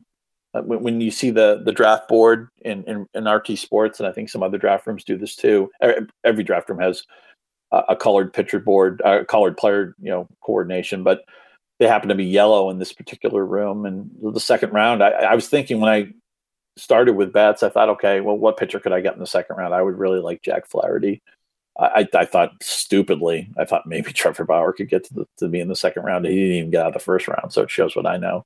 I, I think I was misled, perhaps, because I've seen him go in some other second rounds, but uh, I should have thought that once he signed with the Dodgers, that, that was out the window. So the idea is DeGrom or Cole, and they're, they're really interchangeable in my mind. I slightly prefer DeGrom, but it's not by, I'm not going to argue with you of Cole at the top of your board. I think the build I would have got, I would have gotten plenty of great offensive talent even without a first round bat, and I feel like I, I would have got a much safer pitcher and a much higher floor and even upside for innings than I, I got out of Clayton Kershaw in the second round. As much as I love Kershaw, and he's a he's a whip dominator, he's right park, right team, I still think he's at an age where I'm not concerned about him. You worry about the Dodgers; they they kind of view themselves as already in the playoffs. I know the Padres are really good too, but they expanded playoffs. The moment any of the pitchers has the sniffles, they're going to want to skip them a start. They're thinking October already. And so I don't think there's a lot of innings upside with Kershaw. I, you know, he could throw easily thirty to fifty fewer innings than DeGrom or Cole in a full season. And so I, I probably should have thought this through more, that I guess I guess have to be comfortable with the idea that taking a pitcher second overall, I, maybe I just, I've been raised too often just to automatically take that hitter in the first round, especially at the top of the first round. But if we redrafted Labor tomorrow, I would have taken DeGrom. You mentioned you took Kershaw with your as your first pitcher pick, and you decided that you're going to treat him as though he's still the ace he once was. And they talked about the anchors away strategy. I'm not familiar with that term. What is anchors away? Yeah, this is a strategy that I've used for, for both baseball and football. And it's the idea that you get that one no doubt, and I'm not even sure Kershaw really applies anymore. Because again, I, I think he's a clear step down from Cole and DeGrom, and and even like maybe the pitchers who would be three to six on most boards. But the idea you get one sure thing as a starter, and then you let the draft come to you. And you know, if you have to get lucky, if you're maybe like a, a tier behind everybody else on pitching, so be it. Just get that one guy. Someone a lot of times in fantasy football where zero R B is a popular strategy, which is just don't take any early running backs and just try to get fortunate with the middle pat, middle round picks, the lottery tickets, the, the waiver wire, and the idea that, especially in football, they're acting, they want to view the volatility of the position as a plus for somebody who drafts zero R B, because the more guys get hurt, the more it may play into your position where you're getting all the understudies. It's a little bit different in pitching with baseball, because in football, if a star running back gets hurt, or if a primary running back gets hurt, somebody will inherit his workload And so much of fantasy football value is who's getting the goal line carries, who's getting the touches. Clayton Kershaw gets hurt. You know, it, there may be a pitcher who steps in for the Dodgers who ends up being pretty good, but it's not like it's not a direct apples to apples comparison where just merely being on the mound for a good baseball team doesn't necessarily hold value. If you're pitching poorly, it doesn't matter if your team is good. You're going to be a fantasy negative. So um, I like the idea of getting that one horse and then maybe transitioning away from pitching. I just, again, I think I should have made it to Grom or Cole. I think I screwed up by, by doing it with Kershaw. I, I think I also talked myself into really thinking that Flaherty would be there in the second round. And in fifteen teams, there's fourteen opponents. They all get to pick two. Uh, I'd like my team a lot more if I can swap out Kershaw for Flaherty, but, but so it goes. And so you decided, well, I would like to pursue an ace strategy, and he's he's my ace for better or worse. So you picked uh, Xander Bogaerts in the top of the third round, and then you said more pitcher carnage. So the Yellow Brick Road missed you both times. Yeah, it turns out after I took Bogaerts, there weren't a lot of pitcher. I don't. I think the most of the third round was hitting, but then the fourth round was was so much pitching. At that point, I'm just like, okay, I'm not going to force it. I'm not. I think traditionally, that fourth to eighth round, fifth to tenth round, that's a lot of times the poorest place to value wise to draft starting pitching. So at that point, I'm just like, you know what? I'm just going to stock up as many good hitters as I can in good lineups, in good parks. And I, man, I, I feel really good about the hitters. Like, you know, Betts in L A, nobody needs to be talked into that. Um, as bad as the Red Sox are on the mound, and as much as they've, t- they've taken hits for the direction they've done, that the organization has done with some of the choices, they still have a really good lineup in a very favorable place to hit. There's almost no foul territory in that park. I, I think that lineup is still going to be a top five, top six lineup. I, I got pieces of the Toronto lineup. I got pieces of the, of the Chicago lineup. I, I think Juan Moncada has been a terrific fantasy bargain for most of the early draft season. I think he'll come up like a full round when people realize that last year. I mean, the guy, the guy had COVID and then basically had a COVID hangover for the rest of the season. I, I don't hold anything. I give him a complete excused absence from last year. So uh, I like the offense I built. I just thought when the room was drafting pitching more proactively than I had in the past, I wasn't, you know, if, if I saw a pitcher who made sense, if I if I had gotten, I thought a reasonable price on Kyle Hendricks, who I know Joe ended up drafting. I, I had hit my, my eye on him. I had my eye on Kenta Maeda, Jose uh, Barrios. You know, all those guys went before I could have taken them. I, if I would have taken them the last moment I had a chance to take them, the price wouldn't have made any sense in my particular slot. So the room gave me hitting. I piled up on hitting. I wonder if you've noticed something that I think I've noticed, and that is in January when the really early drafts were starting, there was a lot of talk, a lot of expert buzz, a lot of touting going on about this pocket aces strategy. People saying, I've got to have two high-level pitchers in my first three rounds, some of them saying two and four. And then when you looked at the drafts at that period of the season or of the preseason, you did see a lot of yellow in those first two rounds. And I noticed that in your draft at Labor, not so much. You know, there was only, I think, two of your drafters started pitcher-pitcher. Uh, Jeff Erickson went with Cole and Giolito at eight and twenty-three, and Doctor Roto and Bieber Buehler at ten twenty-one. And only eight of your drafters had two starters even after round five. So has the momentum shifted away from, I've got to get my two top starters right away and then I'll figure out hitting later? And is it starting to swing back into a more normal situation where guys are a little more willing, as Todd Zola says, to bully the hitting and manage the pitching? What I suspected might have happened in Labor, because it's fifteen teams, is that not that many managers saw the right pitchers for them to start pitcher-pitcher. But I do think that the ratio of pitchers drafted versus overall picks for the first seven, the first eight, the first ten rounds, I, I haven't done the math on this, but intuitively, I think it, this is probably correct, that there was more pitching taken. There's more of a priority of pitching overall if, if you want to view it in that prism of six, seven, eight, ten rounds. You know, I think Joe started, the Sheehan team started with three hitters, but then he pounded like five or six pitchers in the next handful of rounds. I think a lot of teams just had a little more it, it, again, it wasn't that they necessarily had to start with two pitchers, but that they were going to draft, if they normally would have started seven hitters, three pitchers, or eight hitters, two pitchers, I think they added the extra one or two pitchers in their first ten picks. I think that would maybe be a better way to frame how this room, I still think, was pitching, more pitching um, focused than it might have been in previous years. I think that's more reflected looking a little bit more broadly in the top third of the draft. Well, after you took Kershaw, your next pitcher wasn't until early in the seventh, and that was presumed closer Edwin Diaz of the Mets, not even a starter. And then you went back-to-back eleven, twelve, thirteen with Kevin Gausman, Dinelson Lamet, and Chris Bassett. Uh, how were you making pitching decisions at that point in the draft? You break my heart when you call him presumed closer. Man, I need him to close, so don't don't don't jinx my man Diaz. I need him. I need him to be alive in the ninth inning and hopefully get some better luck than he's had. He's some really bad batted ball luck. I, I think Ariel Cohen was in the pro Diaz camp, and, and even with Ariel being a Mets fan, I'm I'm glad to have him on on the side of a player I picked that I really need. I don't think this room, by the way, was aggressive towards relief pitching. I thought if I had known that it would be as laissez-faire as it was with the saves, I would have gone even less of a priority with that. But uh, Lamet, Gausman, and Bassett, who I think a- anybody can see, they all have fantasy credibility. For them to be your second, third, and fourth starters is, you know, obviously problematic. There's a gate. You know, somebody could look at my roster and say, "Where's the rest of it? You know, where's the rest of your pitching staff? You, I must be missing somebody." I, how I feel so much better if I could just plug in a Jose Barrios on this team or Kyle Hendricks. But I kind of like the way these three guys, these three pitchers, fit in. I took them consecutively. And two of them I would have taken really close in tandem. I forget exactly what the order was, the cadence was. But Bassett is the floor guy, the big park.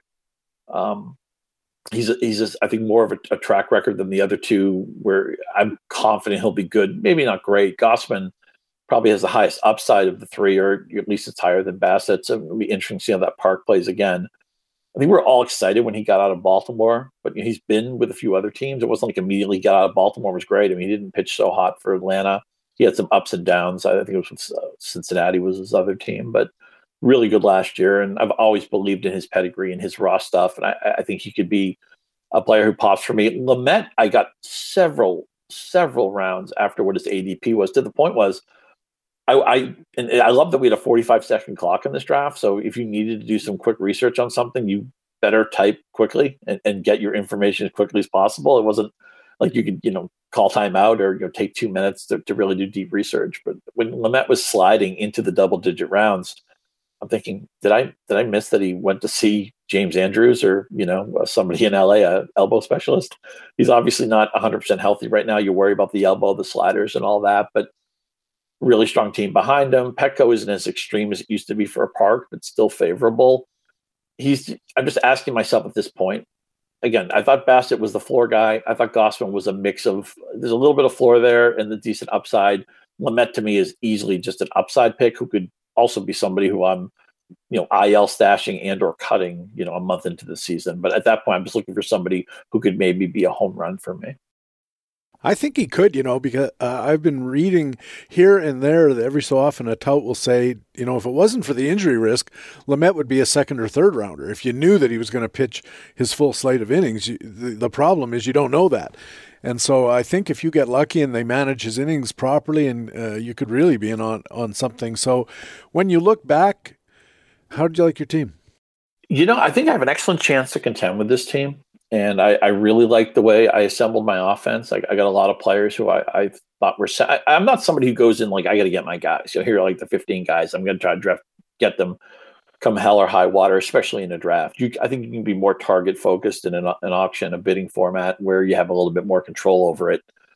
But I feel great about the offense I assembled. I, I just need to – either hit on a lot of the pitching I drafted or figure it out during the season. And and that's where I get a little bit depressed about this team, because this labor traditionally is not a heavy trading league. I, I will try to trade. Um, Joe and I have made some trades in the past. Jeff Erickson and I have made trades in the past. I, I've met at times people in labor who just don't want to make trades. They just prefer not to, or they don't want to take the risk, or they're happy, they really believe in the guys they've drafted. And then there's always going to be some teams you just don't match up with. You, you need what he needs, and you know you have what he has in, in excess, and so there's just not a fit there. Um, so I don't expect that this is a team. I'll, I'll just fix it by trading, or you know, if this was a more casual league, I say, okay, I'll just rule the waiver wire. I'll be the Tony Soprano on the waiver wire. I'll get whatever I want in the fab bidding. I, I can't assume that this is a league where anywhere from ten to twelve, and often all fifteen teams will bid on Sunday night. So it's going to be competitive to get guys. And there's no zero dollar bidding, so you don't have unlimited resources. you know, if, if you end up making a couple of big fab plays, that, that could easily blow out a, a major chunk of your budget. It could hamstring you later in the season. So I would not, you know, Ron Chandler said many years ago, draft for value and then, you know, get balance in season, you know, trade for balance, you know, do pickups for balance, you know, your roster maintenance can balance your team out. I love that strategy. And there's a lot of leagues, I think that's very viable. The personality of this league and the habits of this league in recent years, I don't think have made that strategy as viable here as it might be in a different room. You're listening to Baseball H Q Radio. Patrick Davitt with Scott Pianowski from Yahoo Sports. And And you told me offline that you listened to our Baseball H Q Radio interview with Rob Silver and that you disagreed with his negative take on Adalberto Mondesi. You then said Mondesi widely represents the gap between fantasy and real-life value. What did you mean? It doesn't matter if Adalberto Mondesi is a good player. Like, I think he, he reminds me so much of the situation Jonathan Villar was in a couple of years ago with the Orioles, where Villar isn't a great real-life player. He has holes in his swing. He has holes in his game. But so long as the Orioles are willing to play him, as so long as the Orioles are willing to slot him in a high lineup slot and say, run whatever the heck you want. And I think a lot of times losing teams don't have anything to market, don't have anything to sell, don't have anything to build excitement around their team. So if they have somebody who could be dominant as a base stealer, they kind of have that D G A F, just, oh, okay, run whatever you want. We don't care. I know Mondesi's O D P uh, on base percentage is awful. And if you're in an O B P league, you have to be concerned with that. But his last three years, I think he's hit two sixty-five collectively, and he's hit twenty-nine home runs in what amounts to about a season and a half. So he's not a zero in the power area. He has, despite being a bad real-life offensive player, because again, he doesn't walk, he's going to strike out a bunch. And, and you know, on a good team, he wouldn't be playing, or he'd be batting ninth or something like that. That's not a problem for the Royals. They're, they're going to hit him first or second and tell him, run whenever you want. I understand why theoretically he's a batting average risk, but he hasn't hit for a poor average in three seasons. So I see a guy who, on a team that needs something to sell, he, a guy who wants to run, he's at an age of his career where there's no reason why that would drop off. I realize when, when guys get older and, and more physical concerns creep into their game, then, then maybe you might stop running. He's nowhere near that. The Royals aren't even going to care if he's caught a bunch of times. It's not like if Mondesi's won for his first five, the Royals are going to be like, hey, wait a minute, stop doing this. I mean, they're nowhere near contention. So to me, it's all about minding the gap of, I think the batting average risk is a little bit overplayed. The O B P stinks, but as long as the Royals don't care, I don't care. And I think Mondesi's just one of those guys who is, every time he's on base, he's going to try to steal second base. What, he steals sixteen bases in September? And he's not, I love that he's not a zero in the power area. This is not somebody who's a strict, what we call a rabbit, where all he's really going to do is run, but you know, no power to speak of, and, and the batting average could stay. I, I get that he could hit two twenty or two thirty, but he hasn't hit two twenty or two thirty anytime recently. Again, two sixty-five the last three years, which in the current frame of baseball is actually a plus. That will actually help you. That will be above the league median in batting average. So it comes down to a very simple thing. Is Mondesi a good real-life player? No. In fact, he might be kind of a crummy real-life player. But he is willing, able to do something that's really important for fantasy while actually being okay in the other categories. So I think he's perfectly great third-round pick. And in some leagues, I think he makes perfect sense in the second round. I think two things when I heard you say that. The first is being a bad real-life player seems to me to create a risk that he just ends up not playing because he's yep. a, he's a detriment to his team. And at some point they go, yeah, we know that you're an excellent fantasy player, but we need, you know, somebody who can field his position and somebody who's going to get on base a little bit because we need runs. And that's one thing. But the other thing that was interesting to me, Scott, is when you said, you know, everybody's predict, predicting a two twenty, two twenty-five, two thirty batting average, and he's never hit that poorly. And we always talk about you can't buy a player based on something he hasn't done in the past. The flip side of that would seem to be you shouldn't sell a player on that basis either. If you're, if you're going to project that he's going to do something good, you're taking a chance. If you're going to not buy a guy because you're projecting something bad that he hasn't done, you're still taking a chance. You're taking the same chance. I know Jeff Zimmerman put out a piece on FanGraphs maybe a couple months ago just talking about, look, I, I don't want to draft bad hitters. I don't want to draft bad players because they run they run that risk of losing their job. This is why I think it's so important that Mondesi is on a Royals team, where if Mondesi was on a team, like I think of, I compared him to Jonathan Villar in two thousand nineteen. Jonathan Villar now is on the Mets. And if he becomes an offensive sinkhole for whatever role they end up giving him, they're trying. They think they can win the N L East. They think they can win the pennant, the World Series. They're they're going to try to fix that problem. Where I feel like the Royals, if, if Mondesi's hitting one seventy-nine on May fifteenth, you know, they'll make note of that. But it's not like they have a longer view on what they're trying to do. So I think it's I think it's important that Mondesi's on a bad real life team, because I don't think there's going to be as much urgency to get him out of the lineup if he gets off to a poor start. He's not costing anybody a pennant, that's for sure. Uh, speaking of controversial middle infielders, you said Tim Anderson of the White Sox is the kind of mistake or blind spot that smart players often make. And the smarter your league, the more likely you've been killing them with Anderson for years. I think I know what you mean, but maybe you could confirm it. What were you getting at? Man, I love Tim Anderson. You know, he never walks, and he swings at just about anything. And he's had some really high, what we'd call outlier hit rates or BABIPs. But his career BABIP is three forty-eight. He hits the ball off the barrel of bat very high percentage of the time. At least he did last year. He obviously runs well. We can't hold the league average in BABIP, the league norm, the median, any of that. We can't hold that against Anderson because he's proven that he can beat it consistently. And I, I, again, back to our, our friend Gene, you know, I think he said that when he saw Steamer had Anderson hitting two seventy-five this year, he's like, I would fix that, whatever is in your algorithm, before I spit that out again in public. You know, there's something wrong. There's, they're missing something on Anderson. Um, he's got category juice. You know, he's he's interested in running. He's he's got enough power to to think about maybe twenty plus home runs. Be, he doesn't have an approach that we we want guys to be selective. We want guys to swing at strikes and not swing at balls. And we don't. We, we see high outliers for something like hit rate, and we we're like, okay, that's going to normal. This is a really big thing to me. You can't just say regression and drop the mic. You can't just say regression and walk out of the room. Regression is a great way to start a conversation. It is not a conversation ender. And when people said last year, oh, that Tim Anderson BABIP, that's going to regress, the question has to be, to what? Well, what did it regress to? Like three, 350 or something, three sixty? I forget what it was. It was something very high. Because, again, his career BABIP is three forty-eight. Tim Anderson has an approach that people generally don't like, and he has a skill set that allows him to do something at a higher rate of success than the normal player would be. We we shouldn't be holding this against. This is why, like, you know, people would have looked at Mariano Rivera's entire career and been like, "Oh, you know, his his expected E R A is so much lower than it should be." Well, at some point, he owns that. He's proven that he can beat it. We should be steering into that, not steering away from it. I, I feel like this is the first year Tim Anderson is actually priced where he should be. I think for years you were getting him two, three, four y- rounds later because, much like Mondesi, a little bit different, but people were afraid of the two thirty-eight season that Tim Anderson was going to give them. He won a batting title two years ago and then hit well over three hundred last year. I, he's one of my favorite players. Shortstop's a very deep position, and you can do well at almost any price point.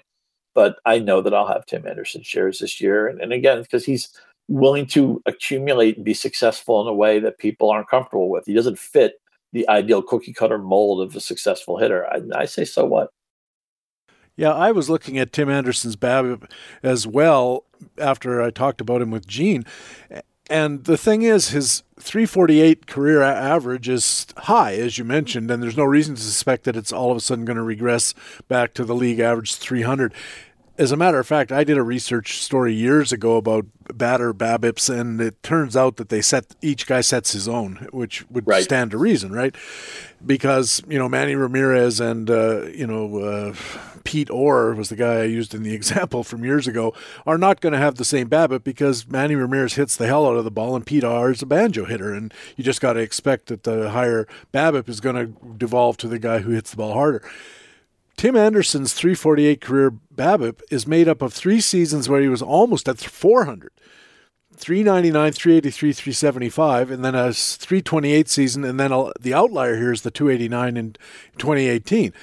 And so if you just uh, toss out the very high and the very low, three forty-eight seems like it could be conservative. Now the projections that I've seen range from about three twenty-five to about three fifty. So there's still some disagreement in the algorithms, but I'm with you. I think if I'm looking at Tim Anderson, I'm going to project or expect that he's going to have a BABIP north of three forty or maybe even north of three fifty. And if there's any surprise, I'm going to bet it's upside rather than down. So uh, Tim Anderson can fall a few rounds every draft, because I'll have him in every draft and I'll be happy about it. Uh, Milwaukee reliever Devin Williams was unreal last year, and you said he was so unreal, I know I won't have him this year. Just jumping too much in A D P, or what's the, what's the story there?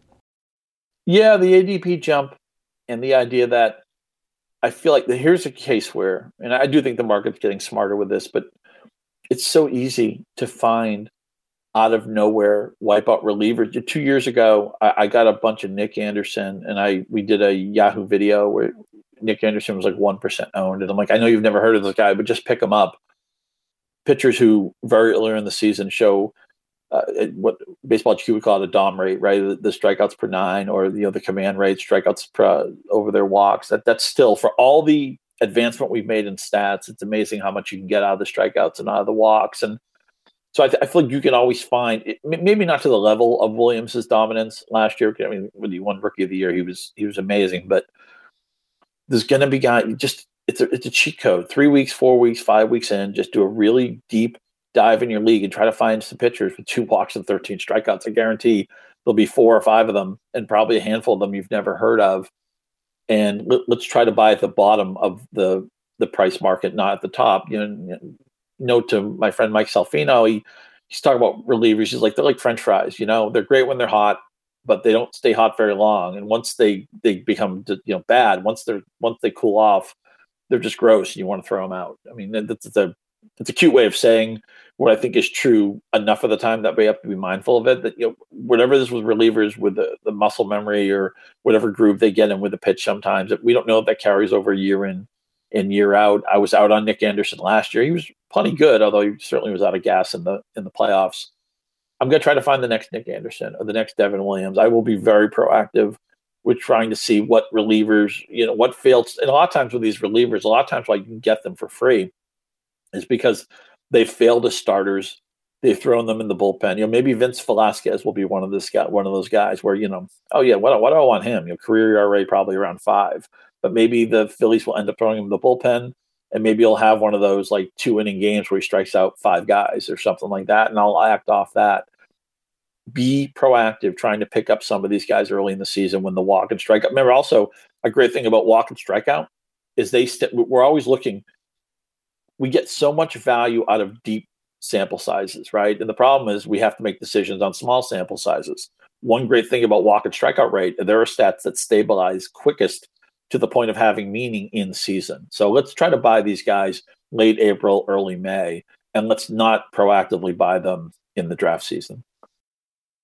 You said that Luke Voit of the Yankees remains a buy because the room is anchored to its priors. Now, I've seen a lot of touts say he's jumping up too much based on a single good, really good year. Uh, what does it mean to you that the room is too anchored to its priors?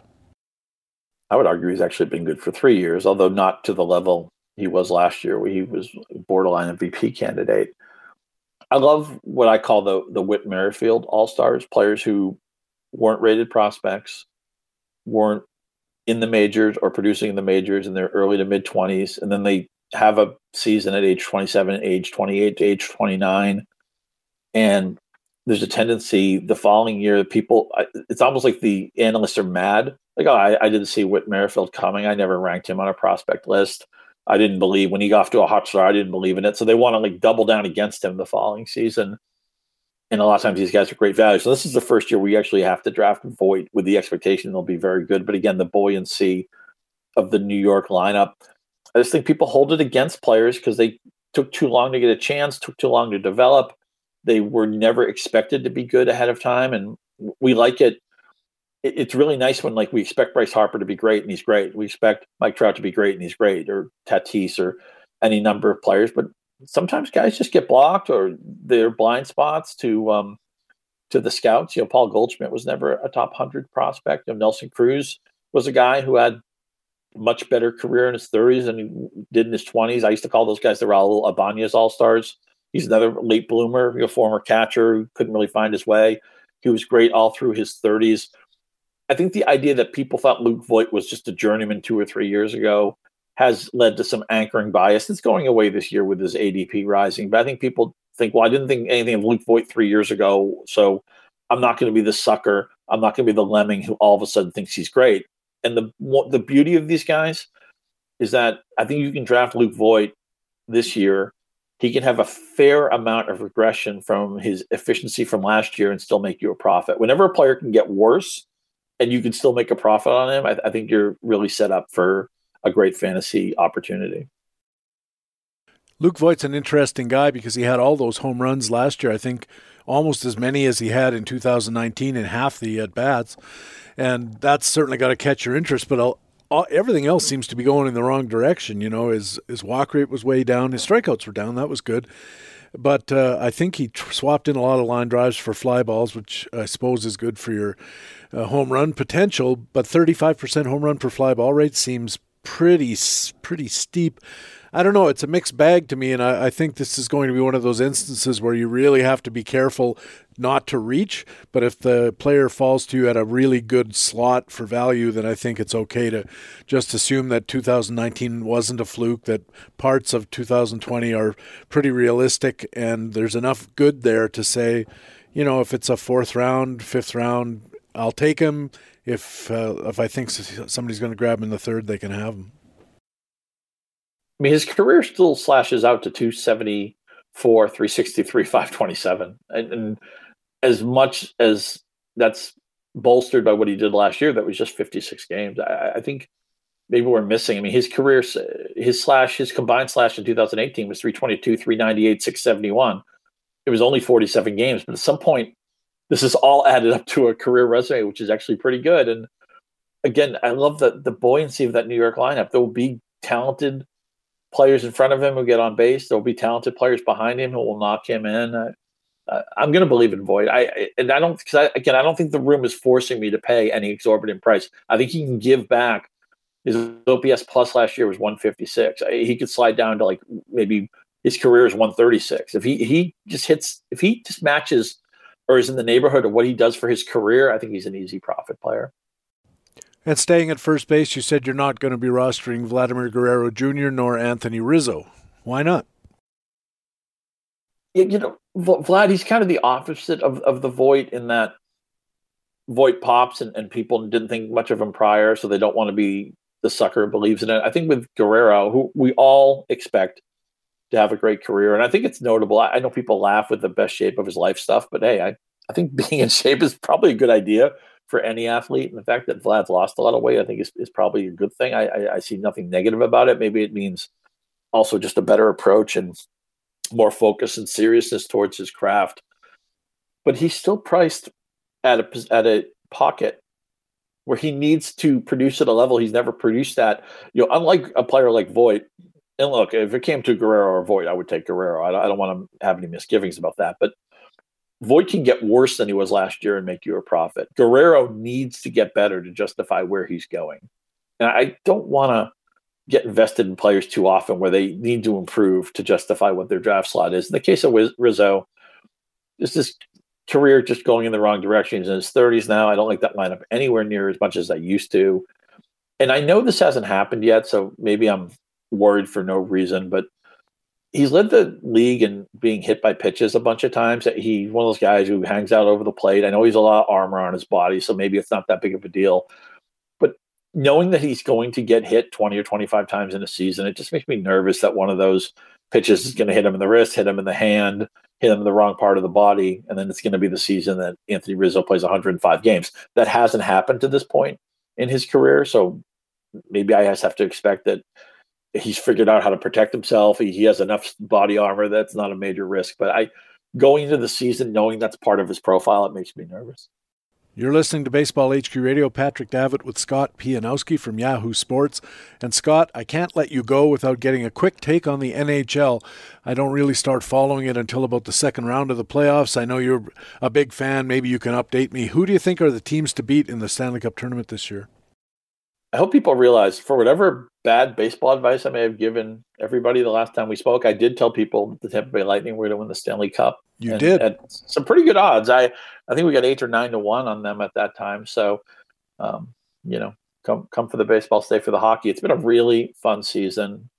And props to what's been going on in Canada, where they've handled the COVID outbreak so well. There haven't been any cancellations with the Canadian teams in that Canadian Northern Division.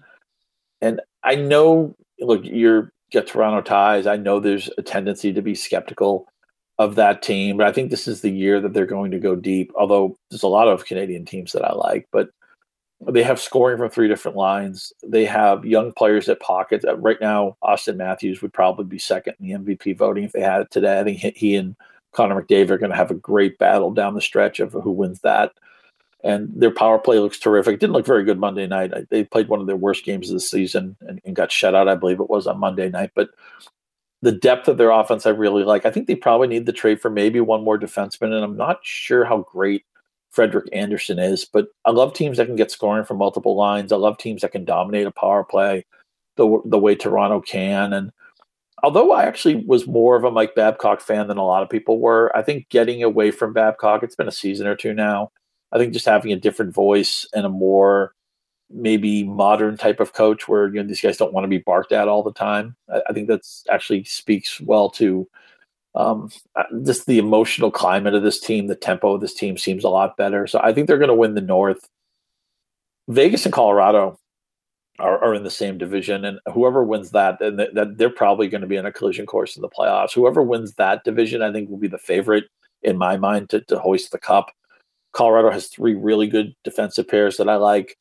They have a superstar in uh, Nathan MacKinnon, who I actually picked to win M V P before the season. He's he was injured for a little bit and has gotten off to a little bit of a slower start than some of the other superstars. So I don't think MacKinnon's going to win the heart, but they again have extremely good depth with the upside of a first line that can dominate and a power play that has signs of dominance. They look really good. And Vegas, I think they have the deepest blue line in the league.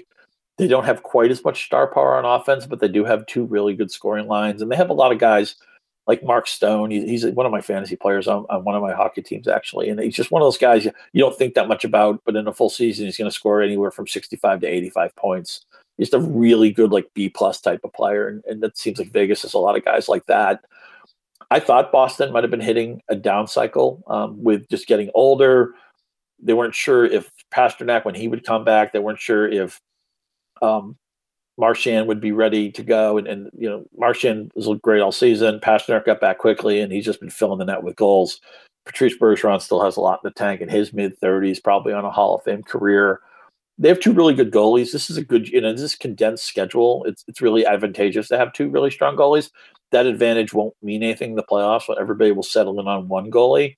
But I think Boston will probably win that very competitive division. I could see anybody between Carolina, Florida, and Tampa Bay winning the other division. It hurts that Kucherov is likely out for the full season. Maybe he'll come back late in the year, but he's Tampa Bay's best player. I'm going to pick Carolina for now. My final four is going to be Carolina, Boston, Toronto, and I guess Colorado, but it really could be Vegas. And whoever wins that Colorado-Vegas uh, arm wrestling in that division, I'll pick to win the Stanley Cup. But I've been having a blast with hockey. I, I, I'm in three or four hockey leagues. It's helped that my teams are off to pretty good starts. I have this one team, and nobody wants to hear about my fantasy hockey team, but it doesn't have any superstars on it, but it has a lot of very good players on it. And that's my favorite.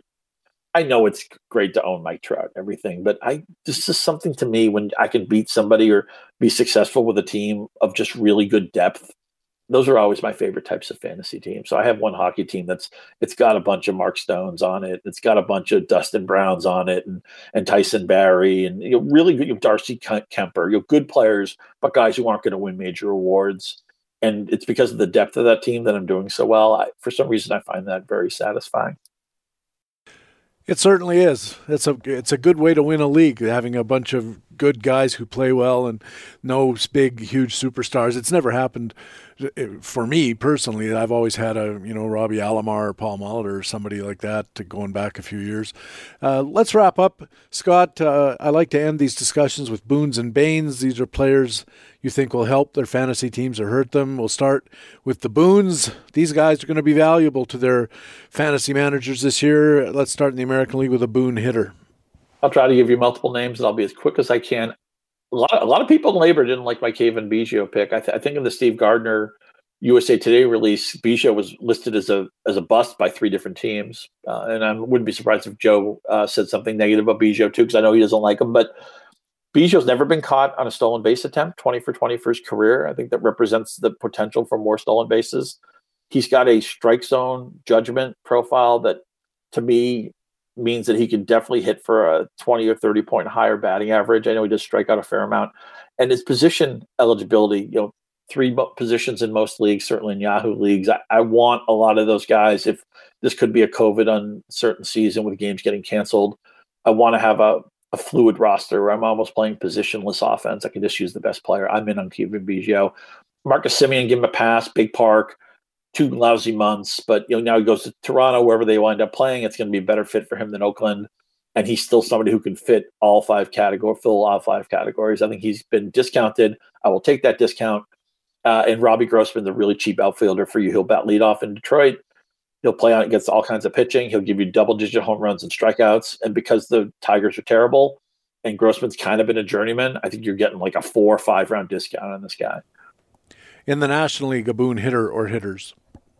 Uh, Tommy La Stella. Anytime you see a guy with more walks and strikeouts, I'm excited. And that San Francisco park was actually favorable last year. I'm, I hope they keep those archways closed.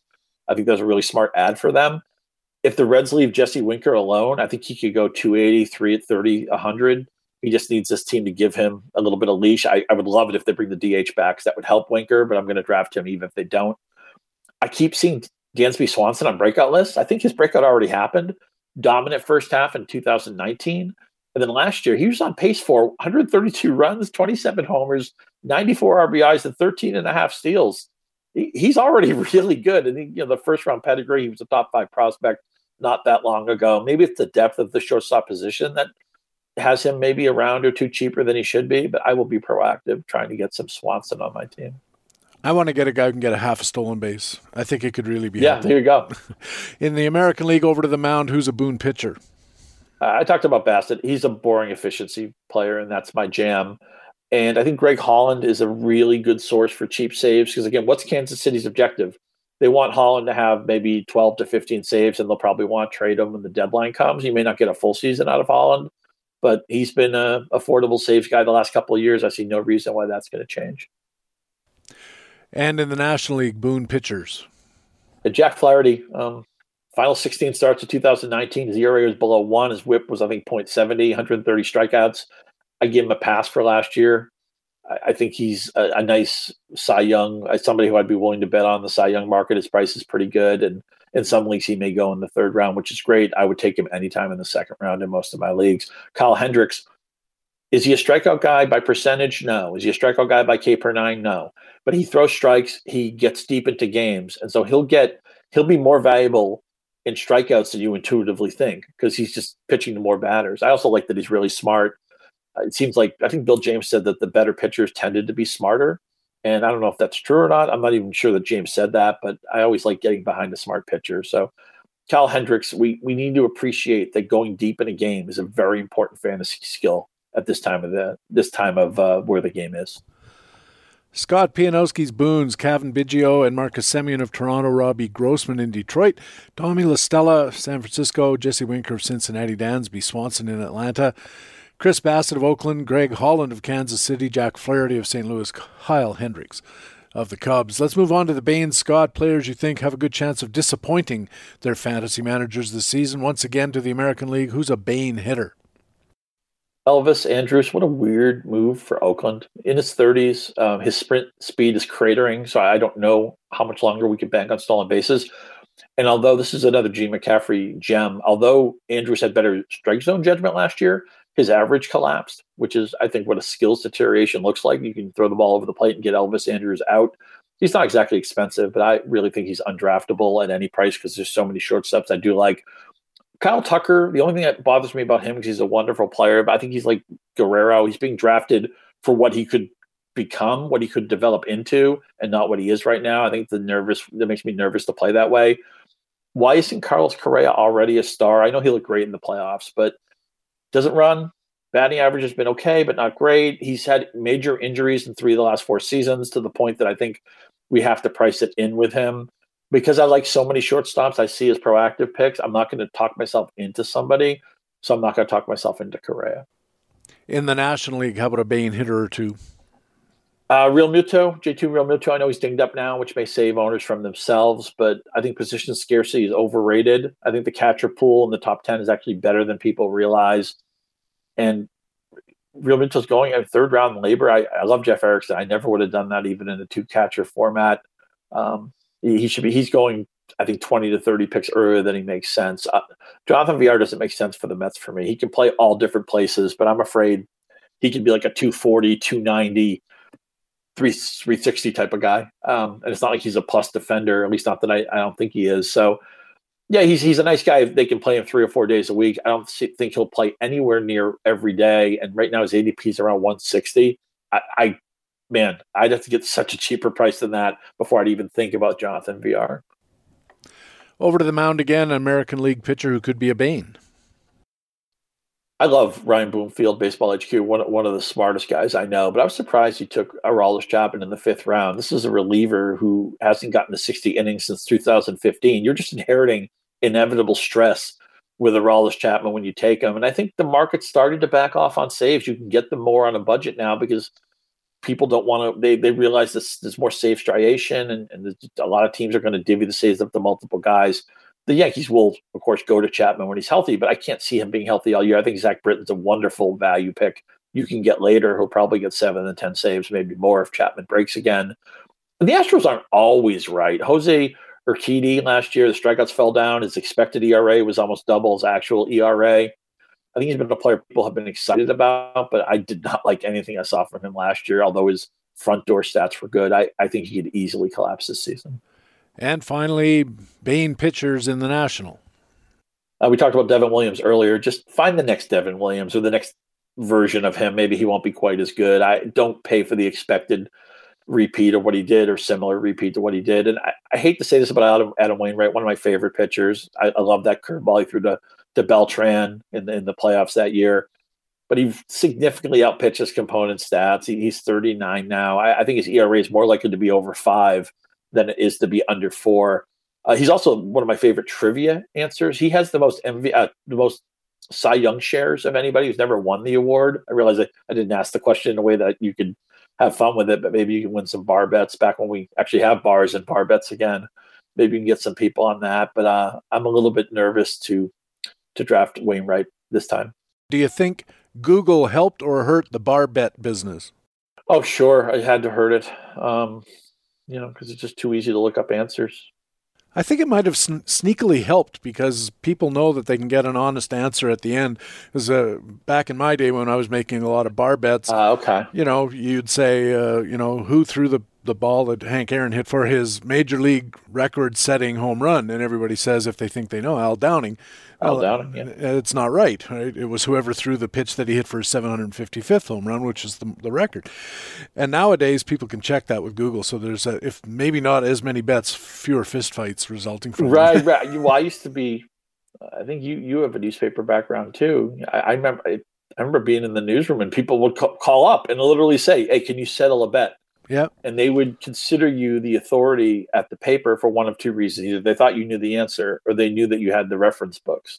Back before the internet, which is the greatest reference book in the world now, the internet, I, I had all the I had all the baseball encyclopedias. I had all the old books that had stats and ledgers, and you know, I would carry that from house to house and location to location. And it's with much, much sadness that those books have become in boxes now that never get looked at. I've even thrown a few of them out. Yep. Breaks my heart because I love reference books, but the internet is the most incredible reference book there is. I mean, I, I spend time on Baseball Reference and Fangraphs and, and Baseball Savant every day. It's one of my favorite things to do. And a lot of times just looking up stuff for fun.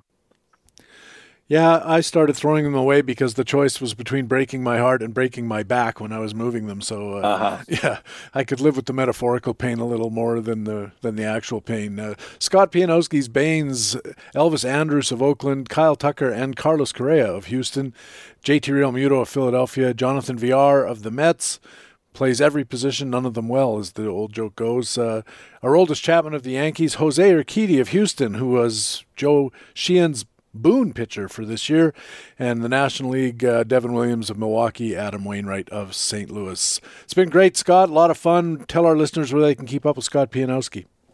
Also remember, when I disagree with Joe Sheehan, you should probably bet on Sheehan. Probably true with Silver, too. So I'm throwing those disclaimers out there. But Yahoo Sports, uh, Scott underscore Pianowski, and um, you know, excited about another. Uh, we got a bunch of, of fantasy baseball content coming to get you ready for your draft. So um, hang out with us there. All right, Scott, thanks very much for helping us out. We will catch up with you again during the year. This was a lot of fun. Thanks, Patrick. Scott Pianowski covers fantasy baseball and other sports at Yahoo Sports. And that's Baseball H Q Radio for Tuesday, February twenty-third. Thanks very much for taking the time to download and listen to show number seven of the two thousand twenty-one fantasy baseball season. I also want to thank our guests for this Two Tout Tuesday edition, Joe Sheehan from the Joe Sheehan Baseball Newsletter and Scott Pianowski from Yahoo Sports. Joe's a really great baseball writer, thoughtful, knowledgeable, and controversial without being a hot takes artist, my kind of guy. Scott is a man for all sports, and good luck for us that fantasy baseball is one of them. I'm Patrick Davitt, the host of Baseball H Q Radio. I sure hope to see you on the baseball h q dot com subscriber forums. Remember, you can stay in contact with Baseball H Q on Facebook and on our Twitter feed at Baseball H Q. You can also follow my personal Twitter feed at Patrick Davitt, where you'll always be the first to know when a new podcast is available. Please tell your friends about Baseball H Q Radio. Take a second to go to Stitcher, Pocket Cast, iTunes, wherever you catch your pods, and leave Baseball H Q Radio a good review and a rating. It really does help us find new listeners, and that helps us keep the podcast going. Thanks again for listening. We'll be back again Friday with another Friday News and Notes edition featuring our League Watch news reports, an H Q Spotlight with Bullpen's columnist Doug Dennis, and our H Q commentaries. That's coming up Friday on the podcast with Fantasy Baseball Intelligence for Winners. It is Baseball H Q Radio. It's so long.